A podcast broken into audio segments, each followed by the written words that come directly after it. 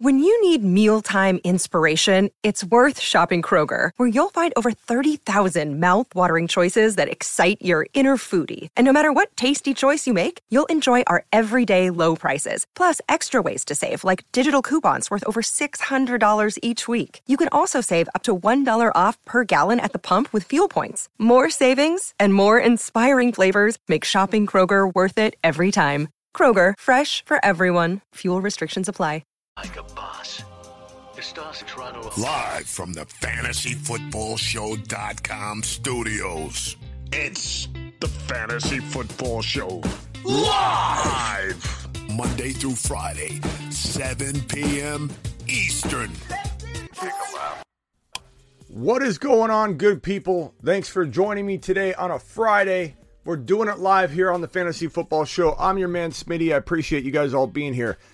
Uh, I know some of you say I talk a little bit about Trey Lance too much, about uh, the 49ers too much. I don't overemphasize 49ers on my YouTube channel. Yes, on an Instagram uh, show, I do an Instagram show on the 49ers. I do a lot more Instagram 49er talk than I do YouTube. YouTube, I only talk 49ers, Trey Lance, Deebo Samuel when it is relevant, when it is in the news. And Colin Cowherd really made a fool of himself uh, the other day on a podcast talking about Trey Lance, talking about Trey Lance's arm fatigue, talking about Trey Lance needing to rebuild his throwing motion, that the 49ers were were rebuilding his mechanics and throwing motion because his throwing style was leading to arm fatigue. It was completely I had to have been completely fabricated or he's a, a, a moron because this is an absolute like this is the most uh, strange thing I've ever heard. And and even right here, the Athletic uh, talked about a 49ers coach knocked down talk of Trey Lance struggling with arm fatigue. I've never heard of anything like that in my life. Said uh, a Niners coach talking to the, uh, the athletic reporter. Doesn't say which Niner coach was talking about it. But Colin Cowherd goes on and talks about how Trey Lance is suffering at 22 years old from arm fatigue and that his throwing motion's being rebuilt. It's the biggest bunch of crap I've ever heard in my life. I've been doing this 20 years professionally. 20 years professionally. I have never heard of arm fatigue in a 22 year old monster like Trey Lance, who's got a python for an arm that can throw downfield 60 yards without the ball even going below the goalpost. The lower part, the, the horizontal part of the goalpost. This man suffering from arm fatigue and, and he's 22 years old. Give me a break. The moment he said this, Niner communities everywhere erupted. And and I started talking about on Instagram with Raj, uh, RSF 49ers. Go check out my boy on IG. We talked about this and laughed about it. And Colin Cowherd, I don't know if it's time for him to hang it up. I don't know if it's time for him to maybe rebuild his the way he does things. I think he's getting media fatigue. I think he's getting analyst fatigue. This was such a big bunch of crap that it was it was head scratching when it came out. And I will say that there is reports that Trey may have and I don't know if this is entirely true, may have dated his daughter at some point. And and so there's a lot of people, and I don't know if someone just made that up. I'm not sure. I haven't confirmed that myself. But there's talk about that's why he may have it in for Trey. I don't know if that's true, but it makes sense that he's coming up with all this nonsense about Trey Lance. The Trey Lance hate is through the roof. The Trey Lance hate is uh, it's not even there's nothing factual based at all for anybody's argument against Trey Lance, and it's some kind of uh, uh, uh, and I, I bring the psychology and fantasy football to to everything we do here, um, and talk about the psychology behind this stuff because your boy Smitty has a psych degree. I can dabble, I can dabble in some of this stuff, and I'm telling you right now. This is part of like that sunk cost fallacy, a couple other different psychological terms we could throw at this thing, where people throw more bad at the after the good. They basically doubled down because they don't want to look stupid. Trey Lance is going to come out and light the world on fire. He's got the weapons to do it. He's got the situation to do it. He's got the talent to do it. He's got the legs. He's got the he's got the ability to scramble, the intelligence of when to scramble. 42 touchdowns in college, 14 rushing touchdowns, and zero INTs in his full season in college. Zero interceptions, 14 rushing touchdowns, 42 total touchdowns, and we're worried about this kid with arm fatigue and his decision making. Will he be able to read a defense? The dude knows when to pick up and run. The dude is surrounded by Deebo Samuel, Aiyuk, Kittle, now Danny Gray, Mitchell, now Ty Davis Price, a top five to seven defense, an offensive line I'm not worried about because Trey Lance is under center. If Jimmy G was under center, we'd worry about the Hey, it's Kaley Cuoco for Priceline. Ready to go to your happy place for a happy price? Well, why didn't you say so? Just download the Priceline app right now and save up to 60% on hotels. So, whether it's Cousin Kevin's Kazoo concert in Kansas City, go Kevin, or Becky's Bachelorette Bash in Bermuda, you never have to miss a trip ever again. So, download the Priceline app today. Your savings are waiting. Go to your happy place for a happy price. Go to your happy price, Priceline. With threats to our nation waiting around every corner, adaptability is more important than ever. When conditions change without notice, quick strategic thinking is crucial. And with obstacles consistently impending, determination is essential in overcoming them. It's this willingness, decisiveness, and resilience that sets Marines apart. With our fighting spirit, we don't just fight battles, we win them. Marines are the constant our nation counts on to fight the unknown. And through adaptable problem solving, we do just that. Learn more at marines.com. offensive line more. Trey Lance being under center is 100% going to make this situation a thousand times better. You won't even see offensive line problems because now you got to spy on where Trey's going. Now you're not having as many stacked boxes facing Trey Lance. You have this guy, Trey Lance, able to spread out the defense just by walking on the field. Just by walking onto the field the, he's seeing a much more spread out defense. The the running game's going to average another half yard per carry. Everyone's going to be wide open because you can't double team the same way. This is going to be an unbelievable season. If Jimmy G can walk this team into a potential Super Bowl run, very very close to a Super Bowl run, what do you think Trey's going to do? What do you think Trey's going to do? I just thought this was absolutely asinine. I wanted to address it real quick. And now we can move on to the next topic. Lamar Jackson tightening up his throwing motion. There's another. I'm surprised somebody didn't say he was rebuilding it. And he went from 205 pounds to 220. That's a lot of weight. That's 15 lbs that this man's carrying around. I'm not sure how I feel about this. I feel like whenever a, a quarterback gains weight, uh, or a player in general gains weight, it usually, when it's by design, obviously, I'm not talking about you gain weight. Of course, it's not good. You know, Leonard Fournette coming in overweight, dropping footballs, that was not a good thing. Lamar Jackson coming in at 15 lbs on the upward makes me a little bit worried because it, it, it oftentimes is is a lot harder on your body than you think to hit the ground every single time with 15 more lbs. Yes, you can absorb a hit better, but it slows you down it, it, it, may it may allow you to absorb hits better upright, but this dude's to hit the ground with 15 more lbs of force every time he hits the ground. There's very few situations that I can even recall where a player has added that weight after playing a significant amount of time at a certain weight. It's one thing you get into the pros, you add weight, you're still growing in some sense. Some of these kids at 21, 22 are still maturing. Their bodies aren't necessarily where they're going to be, you know, once they hit 24, 25, 23. So it's not a it's not crazy when a when a rookie gains lbs. Look at Terrell Owens coming in, how how beefed up he got. Adding weight's fine initially, and then learning to play with it.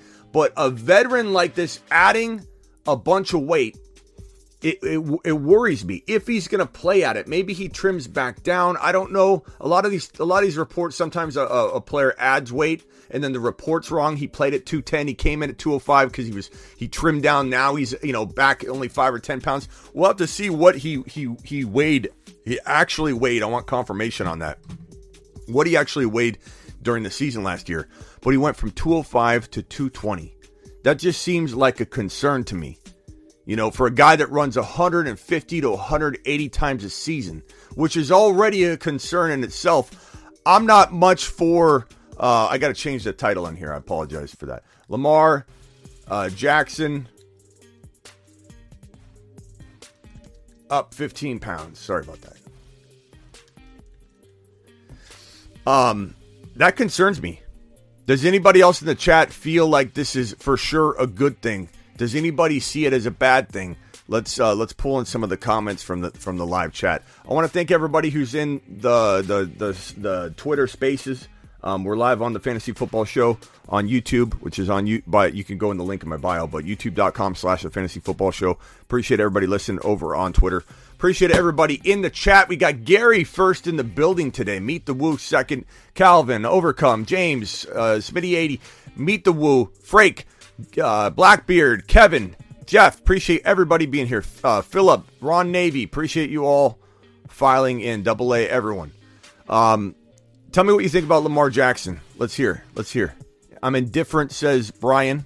He's indifferent. You're not worried about the weight, not really concerned. Um, non-factor says anonymous. Happy Friday says says Bree uh Beast. What's that? What, what's that? Beecham? Beecham. Uh, LJ may not vulture running back TDs as often. I don't know. I don't think added weight's going to make him run less near the goal line, bro. In my opinion, Ricky. I think this isn't going to have him run less. It's going to have him try and be at a heavier weight to absorb some of the hits. But I mean, here's the thing about Lamar. Every time Lamar, they've changed stuff on Lamar or they've tried to change something dramatically, it's led to Lamar struggling. So back two years ago when they decided to run Lamar less, what happened?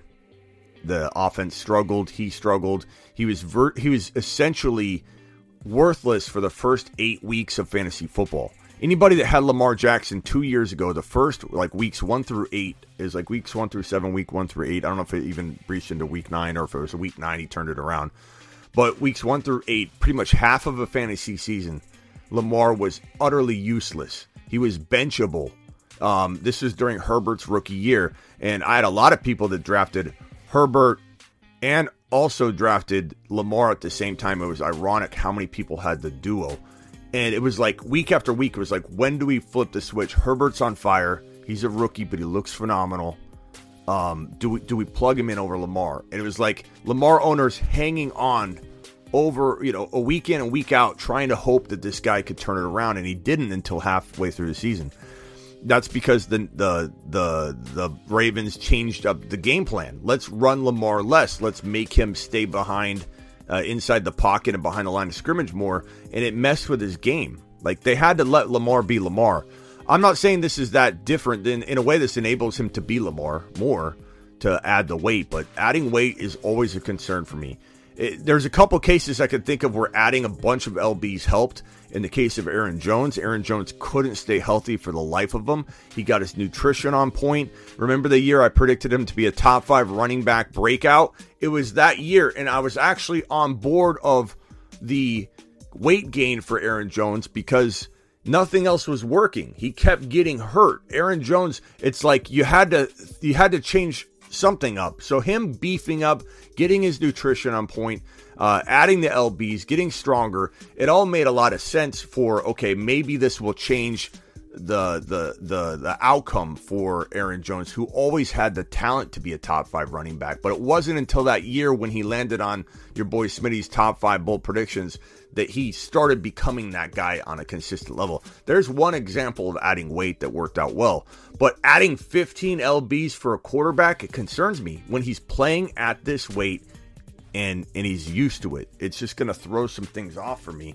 especially you take away his number one wide receiver as well.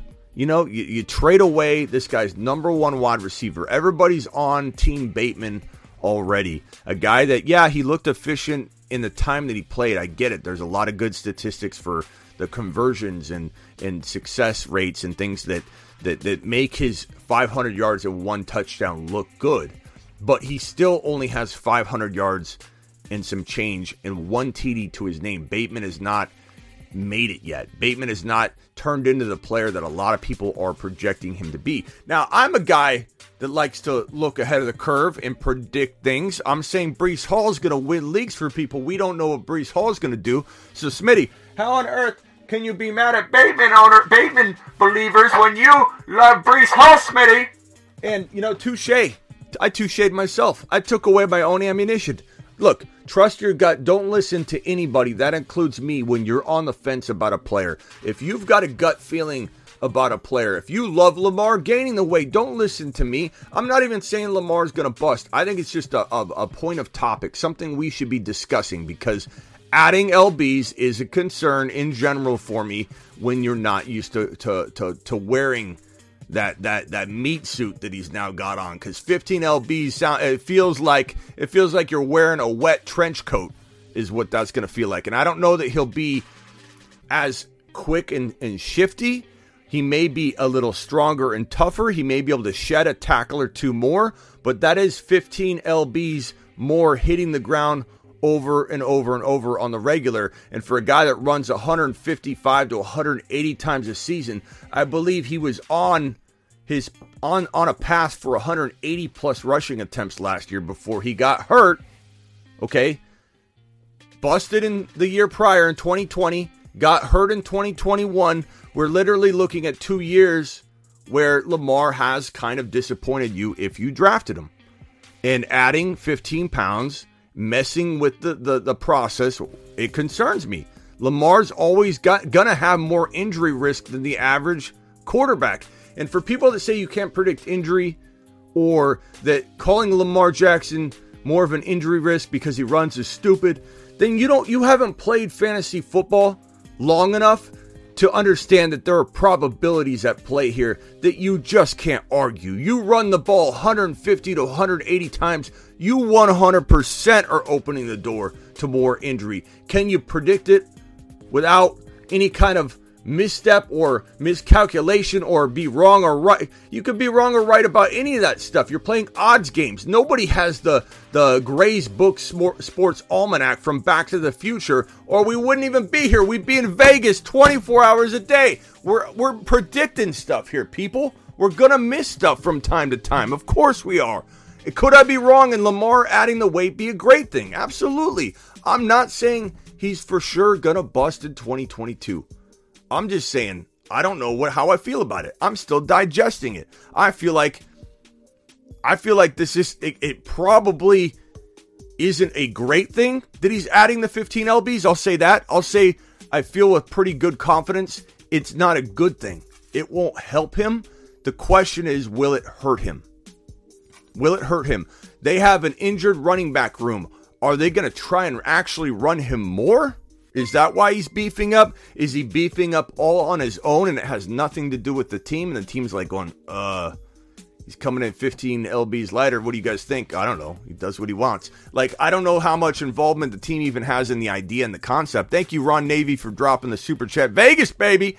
We're heading to Vegas for a guerrilla style uh, campaign of promotion at some point where we're just to hit the streets. We're to we're going to gather as a big community. I'll toss out shirts the first people walking up. Ron Navy's probably going to be there first. We'll toss out some shirts. We'll, we'll hand everybody a stack, of, a stack of business cards and stickers, and we're just gonna walk around and hand them to everybody. And it'll look like Forrest Gump out there your boy Smitty in front, everybody trailing behind, and we just keep adding to it as we walk down Vegas, down the strip over and over. Do you watch the show? Why don't you watch the show? Here's a sticker. This is Raw Navy. Do you realize you're looking at the Bruce right here? We're going to go guerrilla warfare style campaigning and promoting in Vegas. I don't know when. Probably won't be this off season, but we're going to do it, I think, next off season. We'll plan a, a meet and greet and hang out for the fantasy football show community. Can't wait for that to happen. 80 of you in here from from YouTube, please hit the thumb up button on your way in the door. Subscribe if you're new as everybody's filing in for this probably 2-hour show that we'll probably do here on the fantasy football show here on YouTube. We're live every single Monday through Friday at 7 p.m. And of course, your boy Smitty goes live whenever there's breaking news. There's breaking news, I jump on YouTube and go live uh, on on Twitter Spaces. Hey, Brad and Song and uh, Wahim. When I, when news breaks, what happens? I go live. Is what happens. Appreciate Twitter joining us today. I thought I'd just open this up and just see what happens. Uh, R. Smith dropping a super chat. Thank you, Mr. Smith. Appreciate you, a fellow Smith, dropping a super chat like that. And for the membership, so we can all be uh, anti Smitty. and announcement for the member or for members so we can all be anti-Smitty. I don't know what that means. Anti-Smitty. Why would you be anti-Smitty? Why would you join the membership to be anti-Smitty? I don't even know what that means, bro. Um, let me let me send let me put that link in the live chat and pin it if you guys want to become YouTube exclusive members and get your hands on all those amazing emojis. And when we lock things down to subscriber mode only during the season, not for an entire show, but during a section, because it gets so crazy in here during the season, during like start bench shows, where I can't possibly even read all the questions, let alone answer them. We're gonna lock it down so that I can, like, we can have a better pace of of a live chat, and then we'll open it back up. We'll open it back up. Um, Lamar Jackson. I don't know. Let's hit let's hit the phone lines. Um, and uh, we'll also answer the voice messages. So drop your voice messages on IG. Let's. It's voicemail time. Drop a voicemail at the Fantasy Football Show on the gram. Tell your grandma.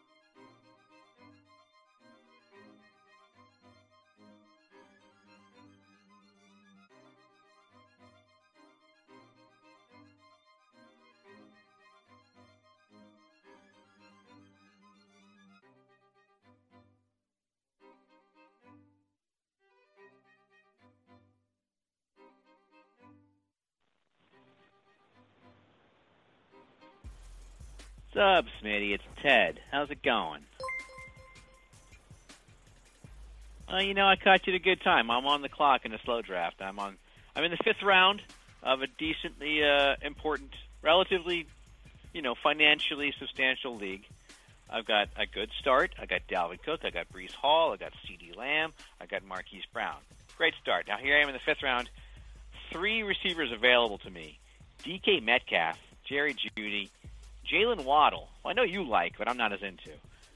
I'm thinking I got to pick DK in the fifth round, and it's like stealing, right? Oh, I don't know what happened there. I'm sorry about that. Um, how long have I been muted? Uh, you were never muted. Oh, you were muted before.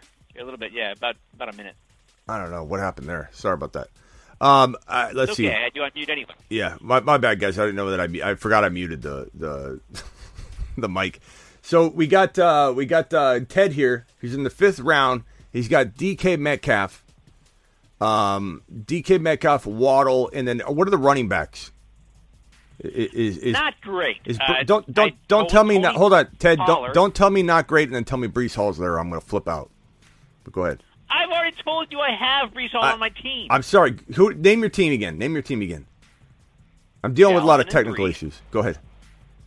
I got Dalvin and Breece.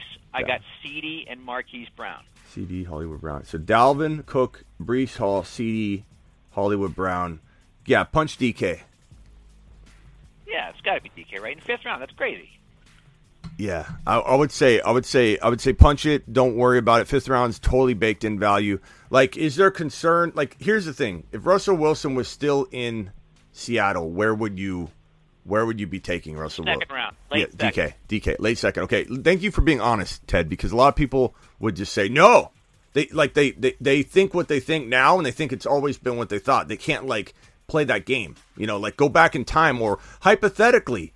Where would DK be ranked in your mind if he was if Russell Wilson was there? People are like fifth round. They can't they can't be honest with the question, Ted. It, he's a late second to early third rounder. Where are you taking him in the fifth round? Is that baked in value? It sounds pretty baked in to me, Ted. I think you're hitting a home run, pal. Okay, I need your expert opinion on this. Tell me if it's even a little bit possible. At any point this year, is it possible Seattle trades DK? Um, if they re-sign him to a, a new exten- extension, no, I don't think they trade him. Like that just doesn't feel like a. you know, tagging and tra- yeah, tagging and trading all that. If he doesn't sign an extension, oh, 100% we're looking at a potential trade. Yeah. Yeah, so he could go to like Green Bay or something. Yeah, yeah. He could be It- even more valuable. And Ted, that's what I keep saying is that it's so baked in, and I've been talking about it all off season long. And, and with AJ Brown and AJ Brown signed, but with AJ Brown with McLaurin, he signed. With Deebo, who hasn't signed yet, and DK with the packaged and baked in, you know, down tick in value. What if what if they get traded? Like you just said, what if DK become DK probably only becomes more valuable than he than he's at, he's he's at his floor right now. Even if Seattle ends up retaining him, they give him a big contract, fat contract extension. He's going to get a QB upgrade in the next one one and one and a half years, I think. And so he'll Do you remember? he'll get upgraded. You can look this up. Do you remember how many games he played with Geno last year? Uh, a handful, and he did well. He did well. He did well because Yeah. he's the type of wide receiver that could go up and get uh, a football. His catch radius is as big as my studio in here, and so you could throw it anywhere in this box that I'm in, and he just leap up and grab it, bro.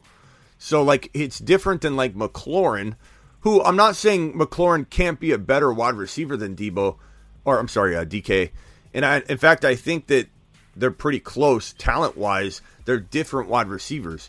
Uh, Antonio Brown needs the football delivered to him, and McLaurin's a similar wide receiver to Antonio Brown. When Big Ben would go down, Antonio Brown would vanish. He wouldn't even Antonio Brown wouldn't even be a number one wide receiver, a wide receiver fantasy one, uh, even top ten. He wasn't even a top ten or twelve wide receiver when Big Ben would go down because he needed the football you know? And and he's a speedy guy. Like it doesn't he doesn't require a top 1 to 5 quarterback but you need a quarterback that can that can stay upright lo- long enough to deliver a pass to him. You need an offense that can that can design plays that, that aren't just run run run three and out three and out and so McLaurin's been dealing with this carousel of garbage garbage at quarterback I think McLaurin while he needs a quarterback, he's more quarterback dependent than DK. He's maybe a little bit better than DK, to be honest. I think he could be a top five to six wide receiver in the NFL. I truly believe that about McLaurin. DK is just more quarterback proof because you can literally just toss it up to him. Does anybody really believe Daunte Culpepper back in the day was as good as he, his numbers suggested? No. He had Randy Moss, Cris Carter. Like Daunte Culpepper, you kind of figured out who he really was when things started changing for him. And, you know, you, it, it just like he wasn't elite his entire, you know, it was like a decade. It was like, okay, Culpepper was a monster for a little while, but he just throw it up to Randy Moss. Like DK has that kind of like I, I would venture to say there's a there's a clip of DK jumping up and like touching the top of the goal or uh, the high in the goalpost as he could touch. I'd venture to say DK could out jump anybody in the NFL. Not just like catch, not just a, a vertical with how high his feet get, but like I think he could literally touch as high on a goalpost as anybody in the NFL, or he at least be in the top five.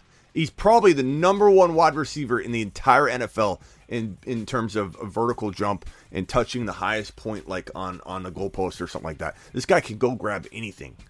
And, and so I think he makes Geno look pretty good. I hope Geno wins the job. I don't want Drew Lock winning the job. I don't mind Drew Lock backing up Geno because Geno falters or gets hurt. At least Lock can go out there and throw it. You know, he's not great, but he we know he can at least throw the ball. So like it, it's different than like a Mariota who I think won't. You know, like Lock can go out and look bad, but at least he can throw the ball down the field a little bit.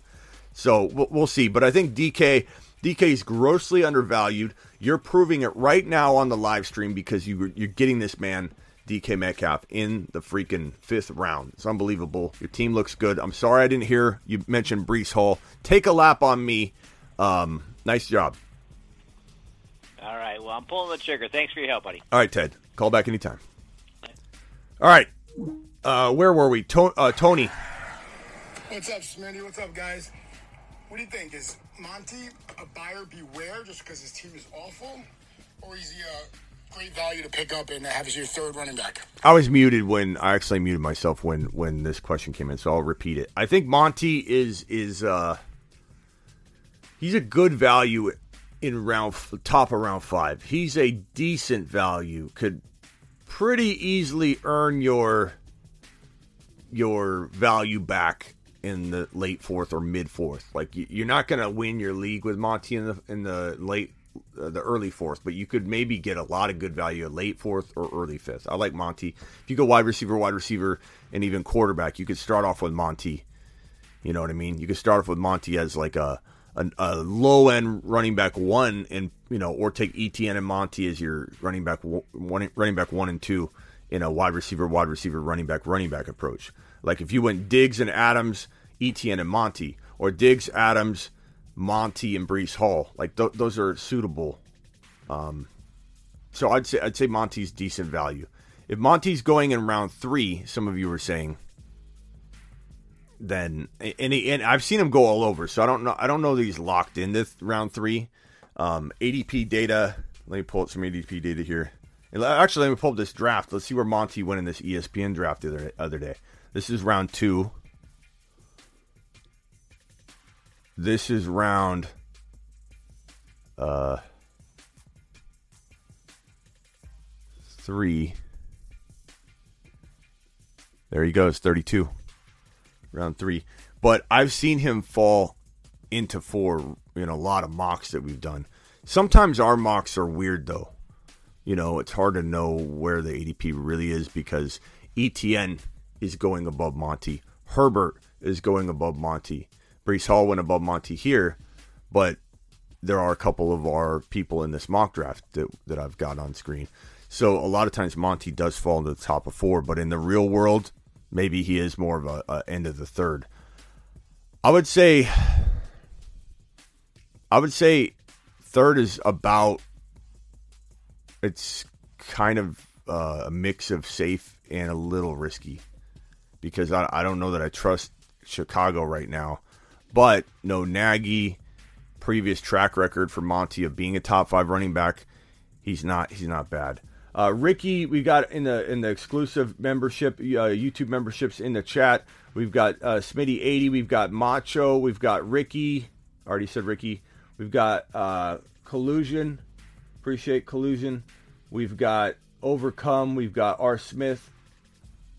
We've got all of the usual suspects, and then thank you, um, Ron Navy, for letting me know that I was on muted. Ron Navy super chatted to let me know I was on mute. Thank you, Ron. I'm just glad it wasn't like a 20 minute rant where I didn't look at the the uh, live chat. Uh, next question would be Ryan. What's up, Smitty? My quick question for you is which one of these handcuff running backs have the uh, highest upside, slash, which of the three would you choose between Tony Pollard, Alexander Mattison, and AJ Dillon? Thank you. and Dillon. Pollard, Mattison, Dillon. Now they all are handcuffs. That's that is actually accurate. My first reaction was going to be like, well, Dillon's kind of standalone, but you can still get Dillon at times in handcuff territory. But as we went over yesterday, he's like the 24th or 25th ranked running back in fantasy football according to ADP data. So I kind of feel like maybe Dillon is the one running back here that feels like he's maybe not consensus to everybody actually a cuff. He's more of a standalone. He's kind of like the a little bit cheaper version of Kareem Hunt over the years where you can't really cuff Chubb and Kareem Hunt. I kind of feel like that way about Dillon. You draft Aaron Jones and you cuff him to Dillon, you're really using a pretty early pick that makes your lineup, you know, your lineup's not even full yet and you're reaching for a cuff. So in that, it kind of tells you that Dillon's the, the, the best option on the board because people are actually drafting him as a as a standalone player. Mattison's strictly a cuff, but he can have the most upside out of everyone here if he's starting games, and Mattison's been very proven. I know a lot of people like to throw out every once in a while that uh, they don't like Mattison or that Mattison's not even the backup. Like, look, Mattison's Mattison's been pretty proven over the last couple years. Um, I think Pollard is the most talented physically out of the three. I think he's the one that's probably in the best position to be your flex at the end of the day. I know a lot of you love Dillon, but I think at the cost of entry, Pollard feels like the best investment because you're taking him about running back 30 in redraft. He can produce easily running back 30 overall type numbers in his current role, even if he doesn't get into the lineup. So I'm going to say Pollard number one, Dillon number two, Mattison number three. And that's accounting for the draft value. If we don't we say I don't care. You can you can pick whichever one you want. Draft value doesn't matter. There's no draft picks attached to this. I probably still take Pollard. I probably still take Pollard than Dillon, than Mattison. Mainly because I don't know that Zeke, although Zeke, I go back and forth on Zeke in like round five or four, and I know I'm not going to probably get him. Just like the Monty example, Monty's ADP is kind of the end of three, top of four. But I'm telling you, I would I would steal him away in, at the end of four if he was there. But he probably Monty probably won't fall to four, to end of four. So by design, I'm probably not going to own Monty a lot. That's kind of my point. Um, but Pollard, I feel I feel like Pollard is gonna. I feel like Pollard is gonna eventually start games and look like a top 10 running back, top 5 to, top 6 to 10 running back. Let's be a little conservative. I think Pollard will start games. I don't know how many, but I could see him starting a handful of games and be a top 6 to 10 running back. I think Dillon is going to linger all year. I think that Aaron Jones will not go away. If he suffered a season ending injury, Dillon to the moon. But I think Dillon, I think Zeke Elliott breaking down and just giving the job uh, over to Pollard, not full time, but like, okay, let's get Pollard out onto the field. Zeke's banged up. Zeke's not looking effective. He's slowing down. I think that's more likely than Aaron Jones slowing down or something. Aaron Jones is going to have a really good year. You're banking on injury with Dillon a little more, a little more. You can still use him. He'll still be on the field, and he still could get six to eight touchdowns in a sharing role. But so could Pollard, and Pollard has the upside to become the starter at some point, in my opinion preference. It's very very much preference. Jim. Hey, Smitty. Question for you on the Dallas Cowboys wide receivers. Obviously, we're high on CeeDee Lamb and Dalton Schultz, but with Amari Cooper and Cedric Wilson gone, I feel like there's a lot of opportunity and a lot of targets there. And Dallas is a high powered offense. Do you see Michael Gallup or Jalen Tolbert or somebody else in that wide receiver room emerging as a fantasy value this year? I think Tolbert is probably the most likely of the Cowboy wide receivers to emerge. Um, I think Dalton Schultz absorbs a lot, obviously, as as we're we've been talking about, as you mentioned. Dalton Schultz absorbs a lot. Lamb absorbs a lot. Tony Pollard is, absorbs a lot. Um, eventually, I think this Tolbert kid, maybe it's week four, week five, doesn't have to be week one. I think he starts looking like the number, the clear cut number two wide receiver in Dallas. I think Gallup has just got too much of an injury history for me to expect anything but injury. You know, he could surprise me. I'm not writing him off entirely, but I'm not targeting. I'm not targeting Gallup. I'm targeting Tolbert. I'm targeting, especially like think about it for for a second. If you're drafting Gallup, what are you drafting Gallup for? to start as your wide receiver three? If so, then I don't know what league you're playing in. You're playing in a in, in a 20 man league because Gallup does not deserve to be your number three wide receiver in fantasy football. So what are you drafting Gallup for? For for depth down the road if you hit injury or buys, right? Well then why don't you bank on the wide receiver that's going to take maybe a little more time, but eventually take him out of the line. It's going to be Tolbert eventually. Go grab Tol- go grab this rookie Tolbert because when you need him, he'll be ready and Gallup won't be. So pretty easy call for me. Kyle. Hey Smitty. Was this year's rookie wide receiver class weak in your opinion? I know we got spoiled the last couple years with the rookies, but I think this year I got to go with the proven guys. Am I going to have to take a lap I'm glad to take it. You've just been Smitty approved. I agree with you, Rock Out. I agree with you. Rookie wide receiver class is weak. I'm not saying it's garbage. I'm not saying we won't have a DK Metcalf level wide receiver or a like I'm trying to think of a a level like a a, you know, a couple Batemans or a lot of you guys, you guys like Bateman. a couple guys of that like wide receiver 11 to 15 overall in fantasy football type of guy. Like Garrett Wilson could be as good as Elijah Moore. You know, Elijah Moore is a wide receiver 2 3.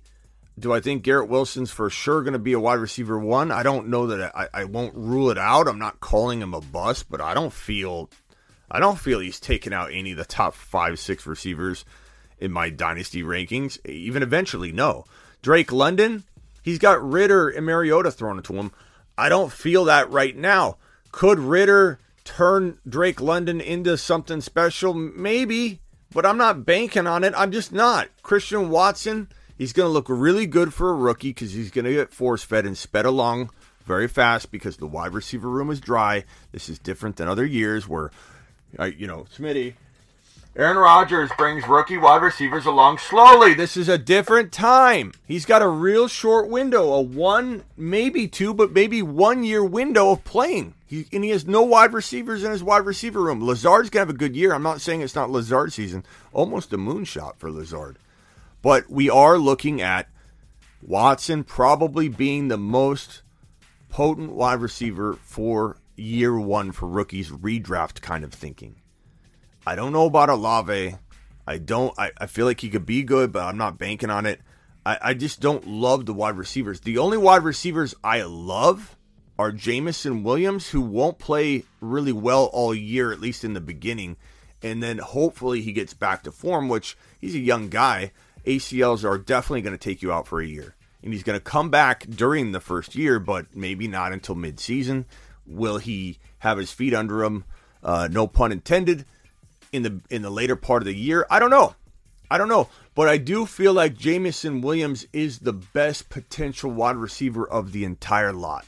And even though Watson will shine as a rookie, what happens when Aaron Rodgers steps away is writ- like Drake London, problems at quarterback. Watson, future problems at quarterback. Garrett Wilson, Elijah Moore is a problem. Elijah Moore is a problem for Garrett Wilson to ever become what everybody wants him to become. Olave, Winston, is he the answer? The Saints, they're a mess, man. Like, I just don't feel at all like this wide receiver rookie class can even hold a candle to the previous. There's no Ja'Marr Chase or Justin Jefferson in here if it isn't Jameson Williams. Jameson Williams is the only shot, and I do give him a shot. I love Jameson Williams, but he, but you know, he's right now he's not available. The best the best ability is availability. He's not available, so it's hard to talk about him, you know, in 2023 right now. Even in dynasty thinking, you know, we can, we can project, but we can't give up a lot or expect. We gotta, we gotta definitely pay the right price for Jameson Williams. I also love Justyn Ross. I, I don't know that he could ever recapture the talent and, and trajectory that he had going on before the the neck and spine like fusion situation. And they say he's cleared He's on the Kansas City Chiefs. He couldn't be in a better situation. I think Sky Moore is good, but that wide rec- receiver room is breachable. Like, if there's a wide receiver room connected to an elite quarterback that has the, the ability to be breached and a number one wide receiver spot can be grabbed, it's KC.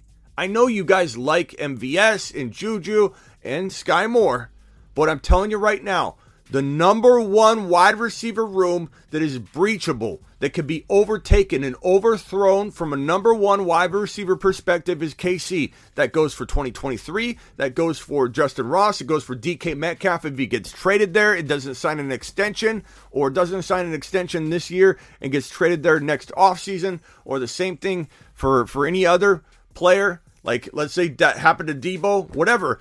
I know Deebo's going to most likely sign an extension. I'm just saying you never know. Or they trade for a wide receiver that is under contract. That KC wide receiver room is vulnerable. Completely vulnerable. Thank you, Niner by Nature. Appreciate your support. You know, if there is a, a follower in here that is, uh, and I and I, we have so many genuine people in here. Like Ron Navy's becoming one of the most loyal. Um, we've got you know Rock Out, Blackbeard, uh, R. Smith's in here, Silver. You know we've got a group in here of loyal, just to the bone fantasy football show. You know people, but Niner by nature, I got to give so much credit. Oh, I got to put up my high super chat of the year. Where's that at? There we go. That's Jocelyn. But but Niner by Nature did hold this title. But Niner by Nature doesn't even really play fantasy football. Like Niner by Nature is here for the NFL content. And that that to me is like one of the biggest compliments I could get, I think. Is that somebody and not just Niner by Nature, I mean a, a lot of people feel this way. They come to the show for the NFL news and the NFL analysis and honestly it's the part I love the most. I love fantasy. I love mixing fantasy in, but I do love NFL and I love NFL news. And for Niner by Nature to literally come in here every day to absorb NFL content and kind of let the fantasy kind of bounce off, that that's amazing. And so, on that note, Niner by Nature. Appreciate that. Ron Navy has to be over 300 by now. Yeah, Ron Navy probably. Niner by Nature, I think, is still the highest super chatter on the year. That's another thing. Niner by Nature dropping super chats left and right. So Niner by Nature is kind of maybe still hold on to that title, but Ron Ron Navy's starting to get there. Avatar's been dropping some wads. Uh, Richie, pretty Richie. Uh, Michael K CPA is in the house, I think, still right now. Michael K CPA. Where's Michael K CPA? Where's Michael K CPA? I think Michael K CPA is in the building, but he's also one of the more loyal people and has dropped some of the biggest super chat wads on the channel. Umberger from the past dropped a lot of wads on this on this screen. So appreciate everybody who has been a big supporter. Please like the video. Please subscribe if you're new. And uh, let's hit some more voice messages. This one's from Joseph. Hey, Smitty, who would you draft first, Mike Williams or Michael Pittman? Thanks and have a good weekend. You have a good weekend. Mike Will or Pittman? Good question. Uh, I'm going to say Mike Williams. I think Pittman goes ahead of Mike Williams on the regular. I think Pittman goes in round four on the regular. Mike Will goes at the top, the very tippy top of five. But I like Mike Williams better. Call me crazy, whatever. There's Michael K. CPA. Appreciate Michael K. We're just say I don't know if you caught everything, but just saying thank you, Michael K. for being being such a loyal dude to the show. Uh, Thor Bear says Williams easily. Macho Taco says Pittman. Silver says Ricky. Uh, Pittman, Williams, my two base. Yeah, bro, you you draft. I, I think you draft Pittman more than anybody I've seen, and I, I get it. You like him, but I like that you like Williams as well. Frake in the building. Frake, appreciate you. Shout out to the loyal supporters. Thank you, Smitty. Thank you for joining the the uh, exclusive group. I might add. Drop some emojis over there, everybody. Um, Williams, if you want to win. Anonymous says Herbert and Williams stack. He's in he's in love with that. Thor Bear says, "Where's Julio going?" I don't know that I care too much, but it could impact some things, I suppose. But I feel like uh, Julio. I don't know. I don't know. He doesn't, he doesn't got anything left. I remember, was it last year or the year prior, saying that Julio was going to drop off the face of the earth, and the Julio truthers just couldn't handle it. They're like, "You're yeah, you're crazy. He's still the best wide receiver in the league." Unburger, what's up, Unburger? My man, how are you doing? How are you doing today, Smitty? I'm doing pretty good, bro. What's up? Tell your buddy Rock on. I want to have him a freestyle battle. Rock, of these days. You set rock on or rock out? We have a rock out know, here. rock out. Rock out, Yeah, rock, rock out, song. yeah. Okay, well let's Yeah, let's. rock out. You can't just you can't just like okay. First of all, let me just let me just kind of like you know set the tone here, Umberger. Number one, rock out ha- has a proven track record. This is like you coming into like a, a, a MMA fight and just wanting a title fight when Rockouts earned a top spot. Like you haven't even tried out. So you're live right now. Let's hear you drop a couple bars, and let's see if you can you can earn earn a, a, a spot in the big stage. All right. On Burger coming with the knockout on Rockout. Hit him in his face till his eyes plop out. Fall on the ground. Not make a sound. I'm coming through this town. I own the city. Like my man Smitty. If you got a problem, and show some pity. There we go. That's a little bit. That's like Okay, okay. bars You know, I- ya. I think that's all you- I got right now. I You think me maybe we the can. So I think maybe we can put you on the the undercard at first, and then and then Oh, maybe okay. maybe maybe move you up. You you give us a good a good uh, home run knockout in in the in the first match, and we'll throw you up against Rockout. Rockout and Asher have definitely uh, uh, become the musicians of the show. And when I mean when I say musicians, I mean they just DM me songs once in a while. Actually, Asher sent me something the other day that I haven't played yet, so let's just play it. Let's just play it live. I, Asher. Asher, I don't always mean to like ignore some of them. Whoa. Okay, here we go.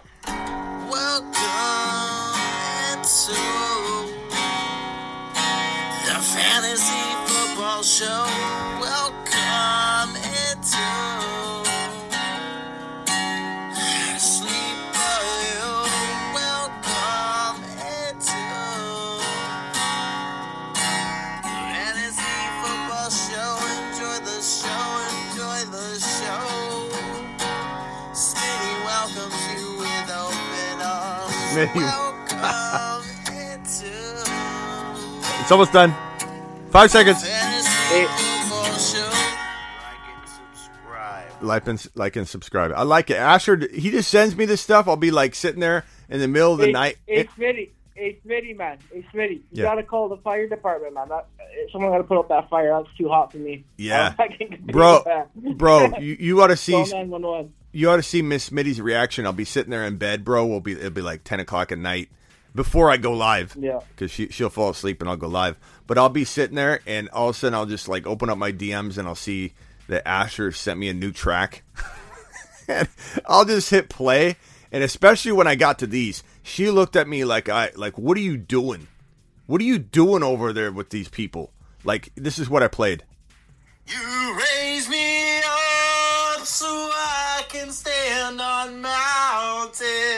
And she's looking at me like, and she's crocheting. She loves to crochet. So she's crocheting and she just stops crocheting and she looks at me. She's like, what in the bleep is that? she doesn't understand this, bro. But it's okay. You know, I, I sit there in bed at night listening to Asher lullabies.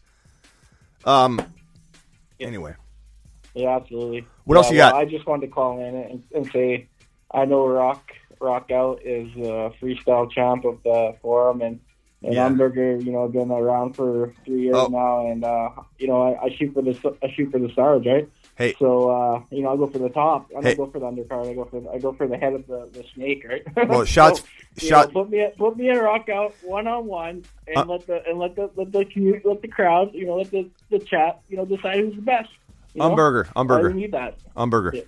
Yeah. I just got shots fired. It's got a DM from Rock Out. It's a voice message. It just came in 30 seconds ago. You ready to play it? All right. I don't know what it's Yeah. gonna. I don't know what it's Yeah. gonna be. Here it goes. Yeah. Oh, You know what it is? This is the Fantasy Football Show. This is your birthday season. This is Swift season. This is Breece Hall. Holla away, holla back. all the back. This is how we get it. They're gonna kill it. To the moon, to the moon, to the moon, to the moon. To the moon.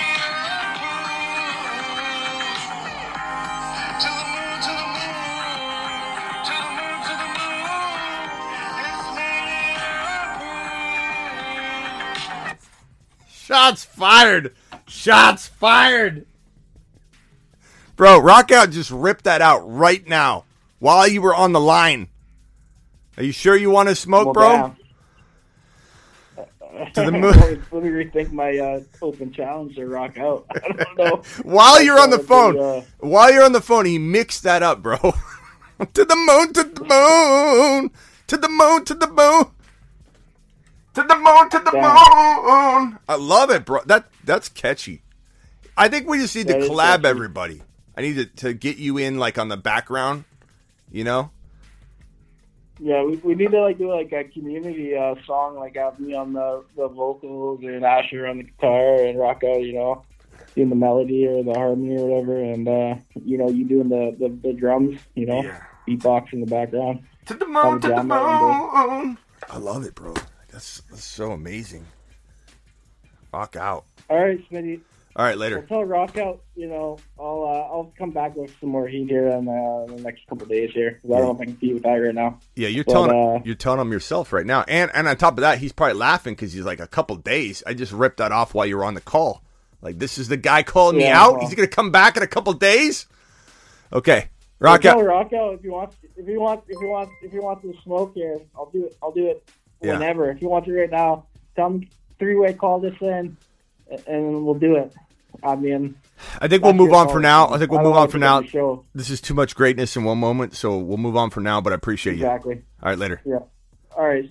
Thanks, man. Bye. See ya. All right. I love that man. To the moon, to the moon.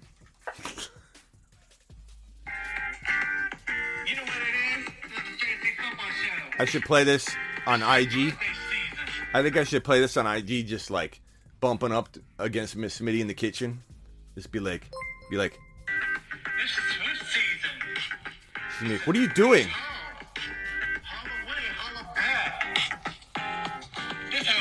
What are you do? What are you looking at, Miss Smitty? This bumper.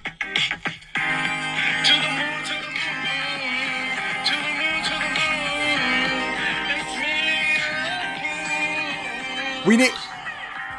We do need someone in the audience that can do the like, uh, like death metal, like, "Rah!" like in the background of this. Be like, to the moon, to the moon.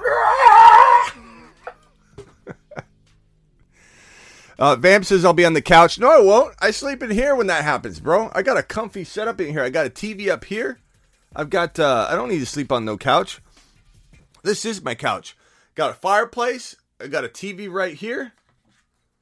This is the one that we. Uh, the one that we we use full time. It's the smaller one actually. We've got the TV up here. We've got the the setup here. We're fine. We're fine. Terry dropping a wad. Terry dropping a wad. Basile dropping a wad. Terry says, Smitty, you're the man. Terry!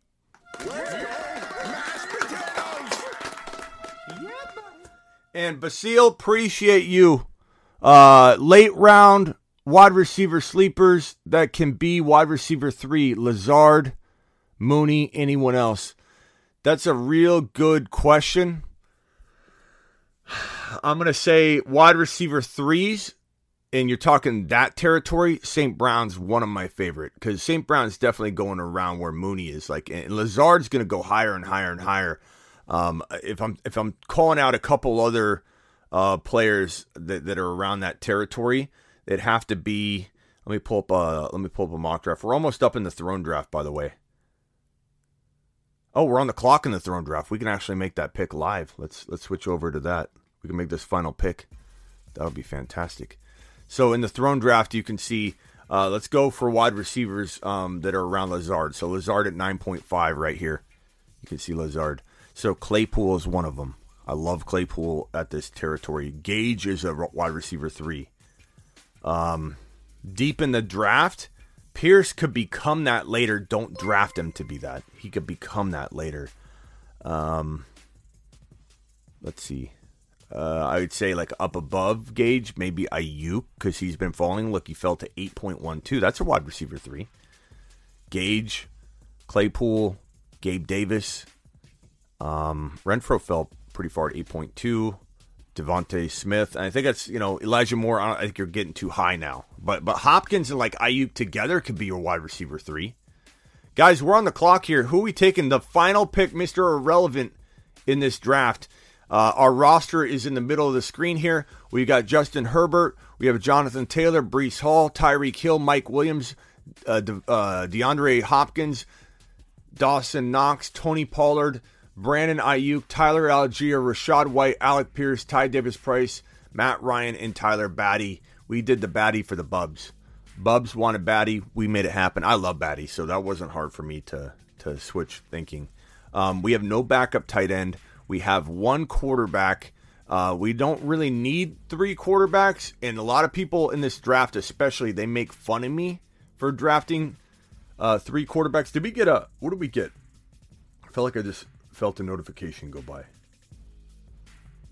I, I didn't. I don't know. Um, I don't care when people make fun of us drafting three quarterbacks. We take we take Davis Mills here, and we have a really, really secure quarterback situation. We take Trey Sermon and pair him with Ty Davis Price. I almost guarantee you we're getting four or five starts in that Niner backfield. And Sermon might be a joke to everybody right now. He busted last year. Your boy Smitty had Sermon and Mitchell as the win a league combo, and yet people always say, "Yeah, you you you sure missed on Sermon, Smitty." Then you weren't paying attention because it was Sermon cuffed to Mitchell. Sermon cuffed to Mitchell. Win your league with Sermon cuffed to Mitchell. And then people didn't draft Mitchell. My number one waiver wire pickup for the year was Mitchell. I don't want to hear it. But Sermon still has a little upside. He's working out, looking strong, looking fit, probably has the number two job on lock. And the Niner running back room gets injured to a massive degree. With our last pick, with players on the board like Hayden Hurst, Zach Wilson, Tannehill, Hooper, Curtis Samuel, Logan Thomas, Donovan Peoples, Jones, Cameron Brate, Duvernay. I know there's a little Duvernay fan club here. Marvin Jones, AJ Green, Brevin Jordan, Davis Mills, I like. Taysom Hill, interesting tight end backup that we could go after. Uh, Ingram, the rookie in Arizona, is interesting, but there's still a depth chart he's got to climb. Um, Gaskin's interesting later. McBride's a rookie. Uh, Carson's never going to play well, if ever again. This, there's nobody left. There's nobody left. Trey Sermon, D'Ernest Johnson, I kind of like. D'Ernest Johnson, D'Ernest Johnson, I kind of like. Um, Jelani Woods. Um, that's it. There's no one left, guys. There's no one left. Going Trey Sermon is not bad. Getting Ty Davis Price and Trey Sermon, I think, almost guarantees us four or five starts. I really, really believe that. I think it's it could look to be Mills or Mills or Sermon's my vote, but we can go with whatever you guys want. There's a couple of D'Ernest Johnson votes. Let's go ahead and cue him up just to get him on the queue. This is your pick, not my pick. Oh, I just picked him. I tried to cue him. Oops. I don't think I can undo that too. uh Oops. I tried to cue him and I hit the Well, well, um, Ernest Johnson season, baby. Let's go to the to the moon, maybe. I mean, let's hope. I think we might might have to convince ourselves of that. Well, I'm sorry. I apologize. I'm sure I could get it dialed back if you guys are okay with it. I could get them to be okay with reversing that, and they could watch the live stream to confirm. We, I think we have. No, actually, someone did something similar, and we didn't take it back. So let's just keep it. Uh, D'Ernest is good as any of them. Stormcat says D'Ernest may pay off. Ricky said, "Let's go." Uh, take a lap says Ron. Um, D'Ernest is a better player than Sermon. There it is. I mean, he was honestly just leading or tied with the other picks anyway. So he's a dog, says Ryan. Ryan likes him anyway. Kilpatrick's not not mad at it. Hunt could get traded. I do think that's a possibility. Smitty does D'Ernest D'Ernest things. I'm sorry, guys. I really, I honestly was gonna push for. I liked adding D'Ernest Johnson to the queue. I was gonna push hard for either Mills, D'Ernest Johnson, or Sermon. I subconsciously wanted D'Ernest. You notice though that I drafted on accident the guy I didn't even have in my queue, so it definitely wasn't me trying to force it. but I I liked Mills, I liked Sermon. We could always dra- grab these guys later too. We could swap it out. No one's going to pick up Sermon or, or Davis Mills. They didn't draft him for a reason. So once the waivers open, we could just swap it out. So not a big deal. But uh, that was hilarious. I, I, I mean, I do like D'Ernest Johnson. He is a unit. He is a unit. He is solid. I think it'll work. It'll be fine. We'll leave it in there. but that, that, was crazy. Uh, so our team, our team's looking good. Our team's looking pretty, pretty, pretty, pretty good. Let's uh, let's review. Let's review once once more. I think we can l- go through all the teams too. So this is our team: Herbert, Jonathan Taylor, Breece Hall, Tyreek Hill, Mike Williams, DeAndre Hopkins, Dawson Knox, Tony Pollard, Aiyuk, Tyler Allgeier, Rachaad White, Alec Pierce, Ty, uh, Ty, Tyrion Davis Price, um, Matt Ryan, Tyler Batty, and D'Ernest Johnson, which you can't see because uh, let me see. Yeah, I can't scroll. There you go. Uh, team number 1.2, Lamar, McCaffrey. This is polls. Lamar, McCaffrey, Jacobs, Evans, Keenan Allen, Allen Robinson, Ertz. I'm not scared of this team. Aaron Rodgers, good backup quarterback, but McCaffrey, Jacobs, Evans, Keenan. It's good, but it's not. It's not as good as our our team. Not not worried about that. We'll do a full review. This is a very quick review. This is not my main review. I'll do a very lengthy review on this. Dak, Ekeler, Gibson, Deebo, Cooks, Elijah Moore, Andrews. That's pretty good. That's a pretty good team. Dak, Andrews, Ekeler, Gibby, Deebo, Cooks, Elijah Moore, Kenneth Walker. Oh, that's my boy. Wonder if we could trade for Kenneth Walker somehow. He, I don't think he wanted Kenneth Walker to be honest. We might be able to get him. Let's see if we can cook up a trade for Kenny Walker. Uh, that's a good team though. I'd say top five or six. Kyler, Najee, Fournette, DK, Hollywood, Mooney, Goddard, uh, ETN, and the flex. Oh man, I was about to say this team's pretty good, but and then boom, ETN. That's a team to contend with. This team's I wouldn't say it's better than ours, but it's very, very close. Kyler, Najee. I'm not a Fournette fan. I think that could be the weakness here. But some of you like them. So DK, Hollywood. Some of you don't like DK or Fournette. Some of you don't like DK. Some of you don't like Fournette. So uh, Hollywood, Mooney, ET, ETN, and Najee, DK. I like it. That's definitely uh, that's definitely a good team. I'd say it's like second or third behind us. I like our team better too. Derek Carr, Javonte Conner, Jefferson, DJ Moore, Sutton, Kmet. A couple big weapons, but I feel like a lot of vulnerability. So I'm not going to say it's top five at all. But it started out on fire because his first the first two picks were Javonte and Jefferson, and I thought, oh my god, this team's going to be absolute an absolute monster. But DJ Moore, Conner, Carr, Sutton, I'm not scared of. Uh, uh, Kareem Hunt's pretty good flex. Melvin Gordon, good depth on the bench, but uh, not not scared of that team. Um, my boy Rob, FF State of Mind, Hurts, Aaron Jones, J.K. Dobbins. Not scared of J.K. Cooper Kupp, nice. T. Higgins, nice. Who's the flex? Miles Sanders, eh. So Hurts, Aaron Jones, J.K. I'm not a fan of. That's good, but it's not. It's not our. It's not as good as our team. Stafford, Henry, Barkley, A.J. Brown, Bateman, Woods, Pitts, Mitchell. That's pretty decent. It really is going to come down to these running backs. I'd say it's top five or six. I don't think it's better than ours. I don't think anybody's got a better team than ours. I think that the Kyler team is very close. Which one was that?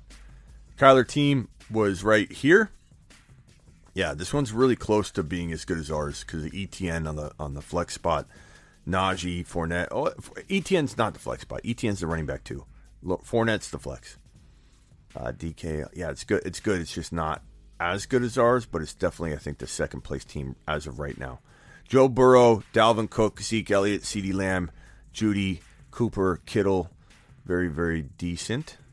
Not not as good, but decent. Allen, Chubb, Clyde, Ja'Marr, Chase, Mike Thomas, Waller. It's good. It's a good squad. I'd say borderline six, top six. Pretty pretty balanced teams. Um, I think everybody's got a pretty good squad. Uh, why can't I scroll here? There we go. Uh, Couch has got Brady, Mixon, Monty, Diggs, Diontae, Godwin. Godwin's Schultz is good. Schultz was a good pick. Um, I like Schultz. It was a lit, not a little. It wasn't. It was about right. Six point three. It wasn't like late or something, but it was. It was okay. It was a little bit early, like a tad bit early, but it made sense. You know. Uh, Godwin was an awful pick. Five point ten. Fifth rounder on Godwin, who we don't even know when he's coming back or how good he's gonna look. Like there's just no way. I don't like this team. I think this team's. It can't hang. Brady, Mixon, Monty, Diggs, Diontae, Chris Godwin, Schultz. Depth is okay at best. De- depth is not even that good. I'm going to go ahead and say that that team isn't going to be the winner this year. Profit, no offense, Couch. Russell Wilson, DeAndre Swift, Alvin Kamara. He took Alvin Kamara at 2.2.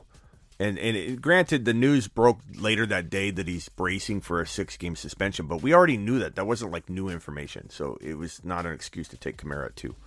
Pittman, McLaurin, St. Brown, Pat Freiermuth. A lot of guys I like. Like I love Freiermuth. I love St. Brown. I love McLaurin. Um, I love Swift. But I don't I don't know that that Kamara pick's going to help uh, him win the league.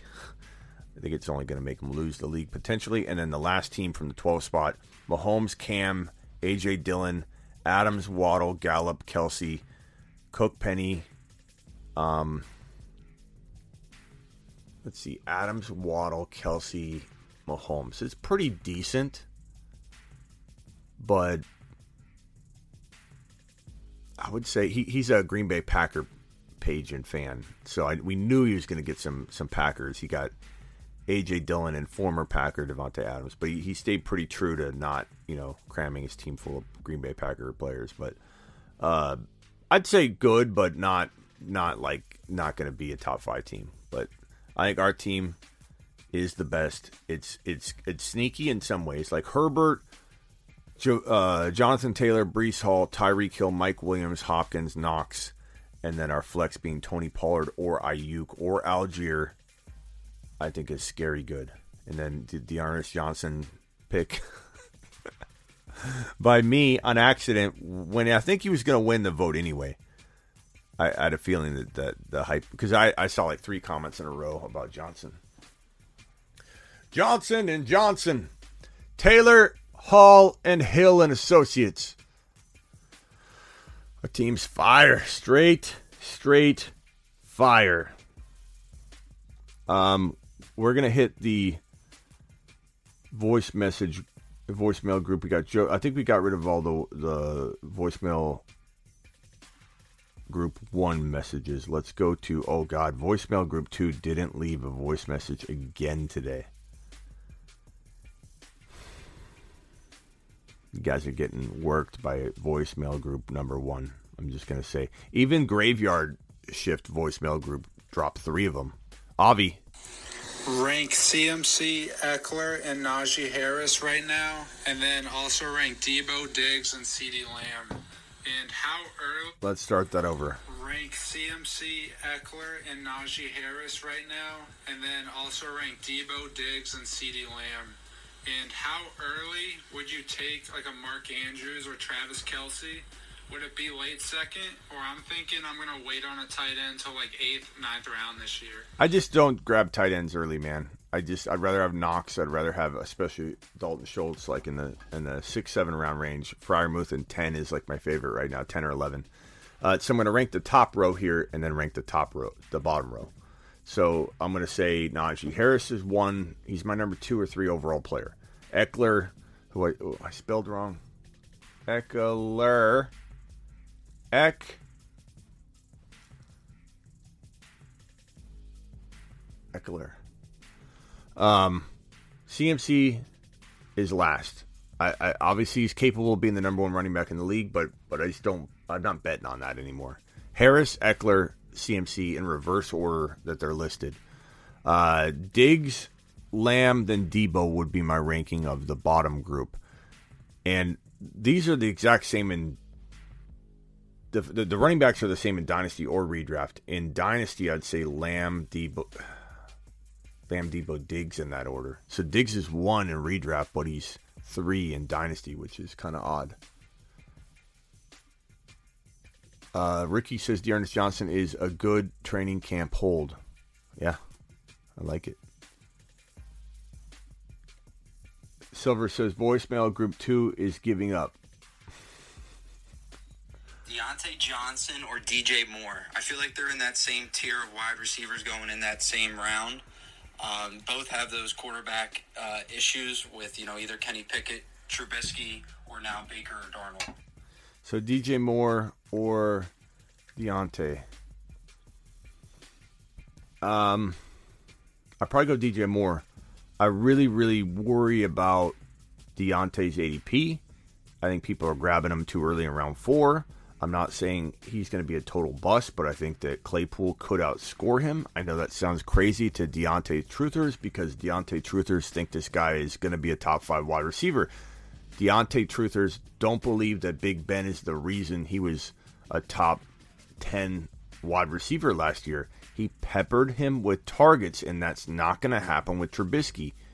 And while I still think he's got talent, it took him a while to get there with the rapport. I just don't know that he's going to jump right in and have this marvelous top 12 wide receiver season. I think Claypool is the more likely candidate to be the number one wide receiver statistically at the end of the year on the Pittsburgh Steeler roster. Now, that isn't to say he's going to be a, a top 10 wide receiver.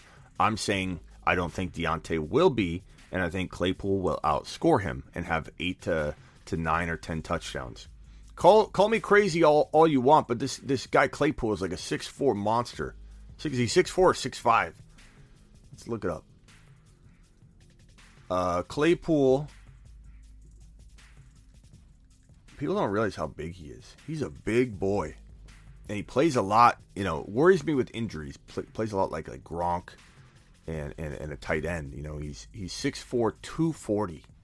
6'4", 240 pounds. This Claypool monster and everybody just laughs at him because he said he's a top three wide receiver, which was kind of funny.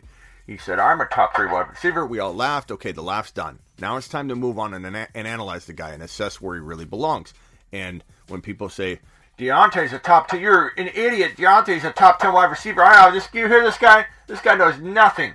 He knows absolutely nothing.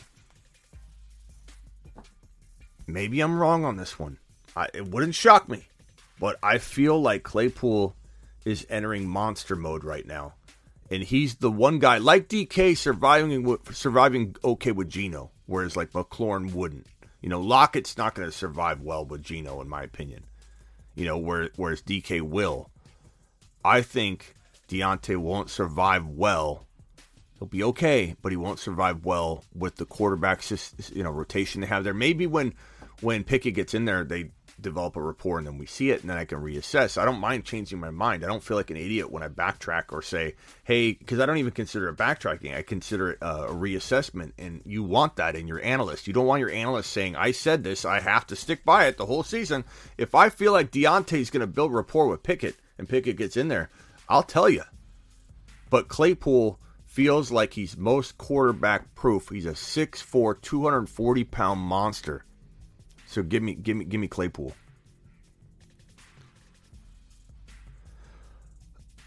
Uh, Diontae Johnson or DJ Moore. I feel like they're in that same tier.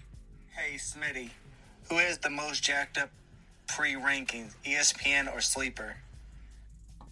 They both have their downside for a few things. I think Sleeper will rank guys like Breece Hall and Kenneth Walker too high, and then people draft them high. ESPN is got low rankings that you could take full advantage of. So I'd say, depending on how you're answering that question, I like ESPN's rankings more because they're more advantageous to us. Like Burrow's like the seventh ranked quarterback or something like that. So if you want to draft, draft on ESPN. Part of me wonders what would have happened if we drafted on ESPN. Like, would we have had an even better team from the one pick? I part part of me feels like we would have because that ESPN pre-rank list would have influenced even yes experts out there that have fantasy football pages they would have been influenced by the order of suggestion. And espn suggesting some really bad rankings. It's pretty pretty bad. Um, here's the espn draft i did last night. Let's let's go. I'm, i was going to do a video on this and i'll probably do a video on it but it went henry jt austin ekeler cooper Kupp, justin jefferson nothing crazy right here. Chase mccaffrey Najee falls to eight on ESPN when he goes to like four or five on on sleeper. In, in our drafts, he goes top three. Uh, D'Andre Swift falls at eleven. Javonte falls at twelve. We had some of our own people in, in this draft, like Tracy and a few others. So, um, it's not a true ESPN draft, you know, with a bunch of randoms on ESPN, but it definitely gives you a sense of like Deebo going nine, like that was that was high. I like Debo, but that's too high and then round two, and I'll go over I think this on another video, so I won't go too in detail. But uh, you know, Dalvin Cook falling at 16, uh, Kamara going early at 17 was crazy. Your boy Smitty uh, took Stefon Diggs at, at 14. Adams went 13. Uh, Elliott going 23. Like, what are we doing here? What are we doing? Cam Akers going 22. What is wrong with the world right now? Conner going 21. Like, these are bad picks. Fournette 19. Really, really bad. CeeDee Lamb falling to 18. Nick Chubb 24 seems about right. This is crazy. Madness. And then round three, and then I'm stopping it because I want to. I want to review this. I think 25 through 36. Kelce 25. That's not bad. Evans 26. Uh, he's climbing. You know, I understand it. Andrews not horrible there. Keenan Allen way too early at 28. Breece Hall 29. I, I I do like that. I like it. I'm sorry. It's amazing. T Higgins a little early for me. I get it. I understand it. I'm not mad at it. I won't make you take a lap. It's just a tad early for me. There's just a couple more players I like more. Aaron Jones, Monty, AJ Brown's decent value in round three. Uh, DJ Moore, ETN, that's me. I took him at 35, and I wonder if he would have fallen. Herbert, I don't mind that value at 36 overall. It's just a little itty bitty look at that ESPN draft we can review that later and uh, discuss it. Uh, voicemail group number one. This is Silver. Hey, Smitty, that uh, voicemail group two sent me a voicemail, so here you. I'll play it for you. Uh, hello? Is this Smitty? This is Jim from accounting. And I was talking to Grandma, and she said that maybe I should go ahead and take the Titans defense in the Cup League. What do you think, Smitty? Man, voicemail group two sent that voicemail to voicemail group one, and uh, shots have been fired. Shots have been fired. Voicemail group two. Finally, you got somebody. Xavier. Smitty, I got one for you. Thank you. I want to debate on Jeudy versus Sutton. You got all these analysts out here that are saying Sutton because he's got the build like DK, but Jeudy, he's got the talent. It's Jerry Jeudy. How are people taking Sutton over Jeudy when I feel he's a clear top number one wide receiver and he's got Russell Wilson throwing to him? I mean, I, I, I, I share your your opinion. I do believe Courtland Sutton could be good if he's leaned upon as the number one. So I'm not like down on Sutton or I feel like Sutton can't do well. You know, Sutton season could be upon us. We don't know. I'm not like gonna be hardcore in one direction or the other because it comes down to Russell Wilson and who he builds rapport with better and quicker. I think he could build rapport with both of them. It sounds like he's built rapport with both of them, but at the end of the day, it does feel, in my opinion, like Jeudy's the the more likely to succeed unless he gets hurt, which is kind of the the concern, I guess, is can he stay healthy? But Jeudy's the one of the better route runners to come out of college for for a long time. We just haven't seen it, you know, um, un, unfold. So will Russell Wilson deliver the football adequately to these guys equally? Maybe. Um, will he lock onto one and just force feed him and do like a Ben Roethlisberger to Diontae type of, of peppering of targets? It could happen, but he does feel like Russell Wilson a lot different kind of, you know, in terms of, of, of spreading it out. Like I think Russell Wilson's very capable of spreading it out. So I don't know that like one's to completely blow away the other, but I do believe Jerry Jeudy has more skill, more talent. It's just a matter of can he stay healthy. Now Sutton suffered that ACL tear and he's far removed from it, but I'm just saying like we can't say that he's like the definition of never getting hurt or something. Um, both of them could eat. Both of them could be exactly the same, or one of them could be could have a slight edge. I just don't know that one's going to blow the other one out of the water if both stay healthy. So give me Jeudy, but I have a little concern and caution with where with where I draft him. I think some people draft him too high. I see him going around four sometimes, and I'm like, what are you doing? What are you doing? No, no Jeudy in round four. Like Jeudy's a good pick, but later, you know, if you can't steal him away later, then don't take him, and then, you know, say, okay, next draft I'll get him. Don't force player, don't force players up, you know, a crazy amount in a draft. There's just no reason. Um. Anybody want to dial into the show? We're going to close the phone line. Dial 602 NFL. Dial in. Last caller of the day. Last caller of the day. Do it live. Drop it in. You're live on the Fantasy Football Show. This is Ryan Kilpatrick, isn't it? I sa- I saved you from last time. Oh, how, how, do you? Are you tracking me? No, but I saved you from last time so I could properly introduce you and give you the proper uh, uh, respect you deserve, Mister Kilpatrick. What can I do for you? I appreciate that, Mr. Smitty. Uh, really quick, I just want to talk about Tom Brady this year. Um, when is this guy going to fall off a cliff? It seems like never. He, uh, he's productive every year. So I'm looking at his options, and I love Mike Evans this year. Uh, I, still love all his options on the field. Fournette. I know you're a little bit down on Fournette, but um, where do you see him actually finishing? Because last year, um, many experts like called his downfall last year, and he was like what the top five QB overall. I mean, he was great. What do you think about this year? Um, I think and this. options. I think this is the first year we feel like there's a reason to be concerned. I think last year we didn't feel that way.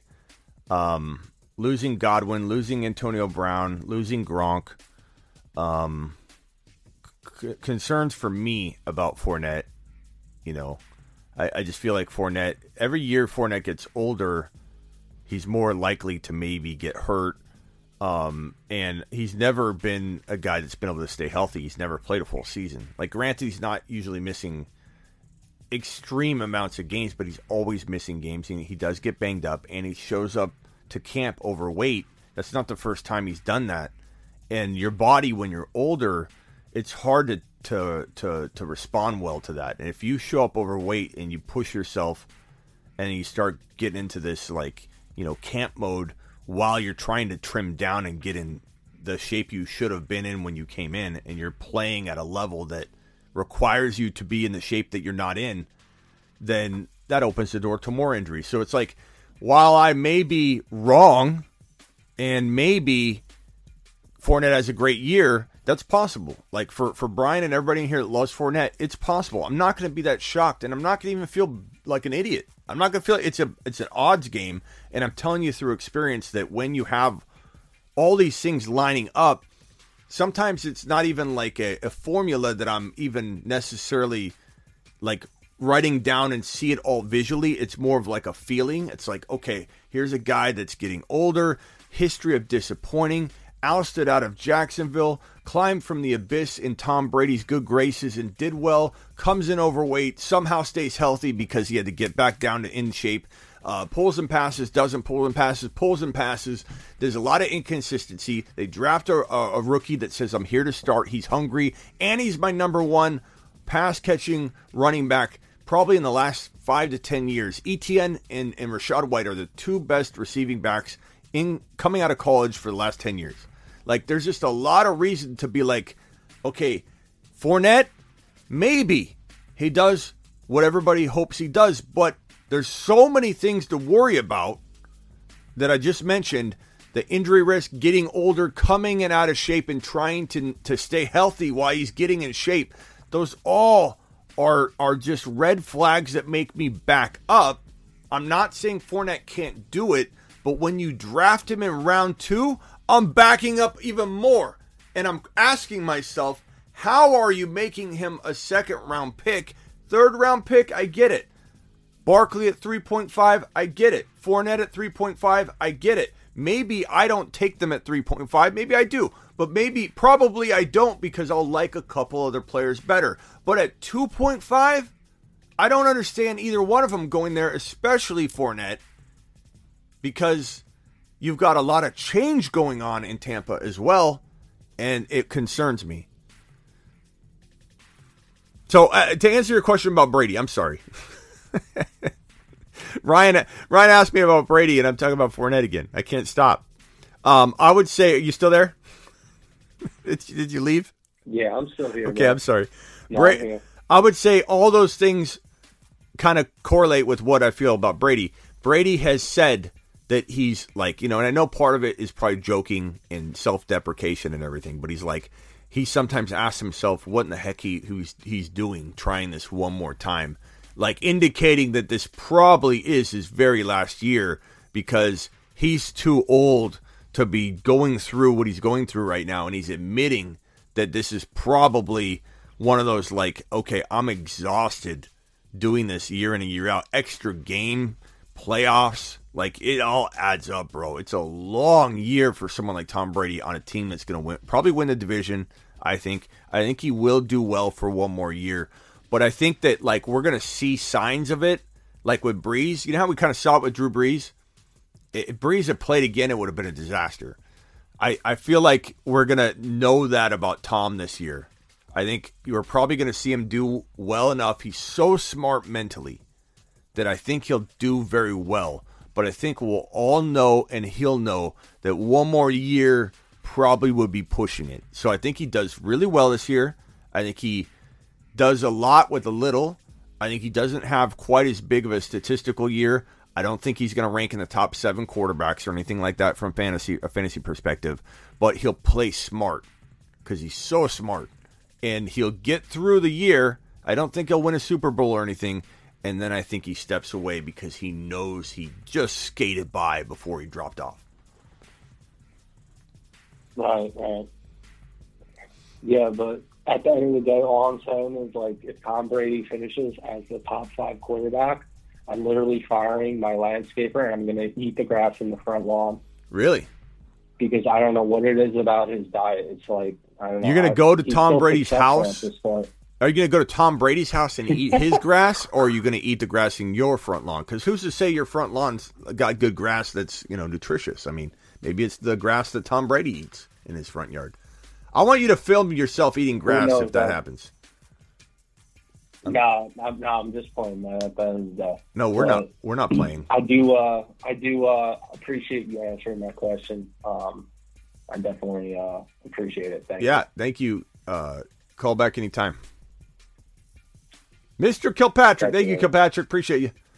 Um, Niner by Nature says, um, Have you talked about Trey? I did at the end, or even if you want to now, go to the very beginning. I talked about Trey at the very, very top of the show. I tried not to, to hammer home too much of it because I know a lot of people say I talk about Trey a lot or I talk about the Niners a lot. I don't really on YouTube. I really don't. I just talk about it when there's something breaking, like Deebo. There was a lot breaking on Deebo, and I had to report on Deebo. Um, this was uh, something that needed to be reported on on Trey because Colin Cowherd said a really stupid thing, um, which was right here in Niner by. From the fantasyfootballshow.com news desk, here is your breaking news. We talked about Trey Lance. We talked about Colin Cowherd saying he needs days off because he gets fatigued. It's ridiculous. It's, it's it's absolutely ludicrous. You're live on the Fantasy Football Show. What can I do for you? Hello, I'm Matthew. I'm uh, calling in to ask a question about whether or not you think I should draft DJ Moore, Diontae Johnson, or Trey Lance in a dynasty startup league. This is. I'm sorry. What did you say your first name was? Matthew. Yep. Matthew. Okay. Trey Lance, DJ Moore, or Trey Lance. Trey Lance, DJ Moore. Who? DJ Moore, Diontae Johnson, and Trey Lance. Yeah. Uh, what round are we talking? Superflex startup. Oh, Superflex Trey Uh, Lance. four nine is the pick. Trey Lance, bro. Superflex. Trey Lance is a Superflex. He shouldn't be there. Trey Lance. All right, that's what I was thinking too. yeah, like like Trey. You could argue Trey Lance in a Superflex should be in like round like one or two. you know, like this is this is I'm this is a top five to seven quarterback, bro, in fantasy football, in my opinion. And you're gonna get this guy in the fourth round. People are sleeping at the wheel. All right, thank you. Yeah, appreciate you calling anytime. All right. I was about to say, like, I consider Trey in the redraft one QB setting in this scenario. And he's like, super flex. And I'm like, what? For sure. Call into the show. Dial 602 NFL. Since when is what Colin Cowherd says newsworthy, Smitty? Um, it's newsworthy whenever news wires are reporting on it. So I, I do get that. and I'm not not saying you're suggesting that maybe, yeah, M- Manzo, you're you're you're not you're not suggesting it like this. So don't think I'm I'm coming at you. But when you talk about something like this, and people say, "Why are you talking about something that's a rumor or whatever?" Because a lot of times you gotta bring something up to shoot it down. This is rampant all over. The athletics talking about it. Um, Niner communities everywhere talking about it. Trey Lance struggling with arm fatigue, which is not even a thing. I've been doing this 20 years. It's not a thing at all. You're live on the Fantasy Football Show. Who am I talking to? This is Joe. Joe, what's up? What's up, brother? So, um, I'm new to your show. I watch a couple of other guys, but I'm new to your show. And uh, I actually am in a keeper league, and I have Cam Akers and uh, Fournette for like nothing. So I'm to keep them. Uh, I have an opportunity to like target like two or three of the top five to eight wide receivers because I'm in a it's a super flex league with quarterbacks, two running backs, and three wide receivers.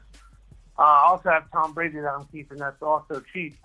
But should I target another big time running back, or should I get a few like lower end guys and go with the with the wide receiver upside that I'm I mean, talking about? honestly, you got to give you got to give me a list of names. Like I can't. I, you're asking me to tell you, and this is what I say never to do in terms of like your strategy. Never target positions. Like without names, you're literally asking me to just guess at going a position. And what if you're getting a lesser talent?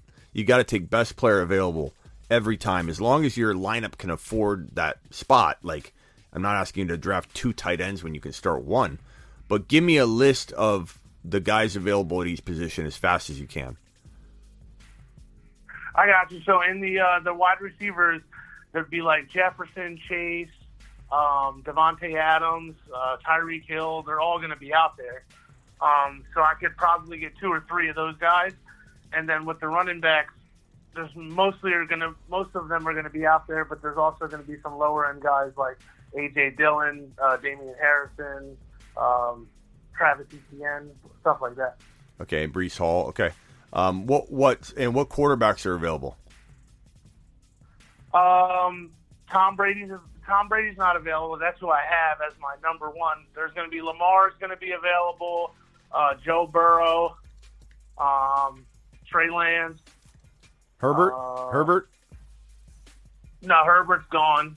It's also an auction draft too. So like I have a bunch of these guys that I'm keeping for nothing, and then I have like all the money in the world to spend. Okay. Um, okay, so here here's my here here's the list of guys that apparently are available, and there's probably more guys available. But you have Tom Brady, you have Akers, and you have Fournette, and they're pretty they're Yeah. pretty cheap. Um, I mean, They're I don't nothing. I don't love those running backs personally. I know you you're just watching my show, but but like you already have them, and you're keeping them for almost nothing. And on top of that, it looks like Jefferson, Chase, and like Burrow are the top options anyway. Like you could hammer home Jefferson, Chase, and Burrow and spend a majority of your money on those guys. Have Tom Brady, have the two running backs, trying your best to get a Kenneth Walker, a Tony Pollard, and obviously a Breece Hall or ETN. Like if you can, if you can somehow get Burrow or Lance with Jefferson and Chase spending all your money and still somehow get a Hall or a Kenneth Walker or the very least a Tony Pollard, you're going to be in a really, really good uh, uh, spot.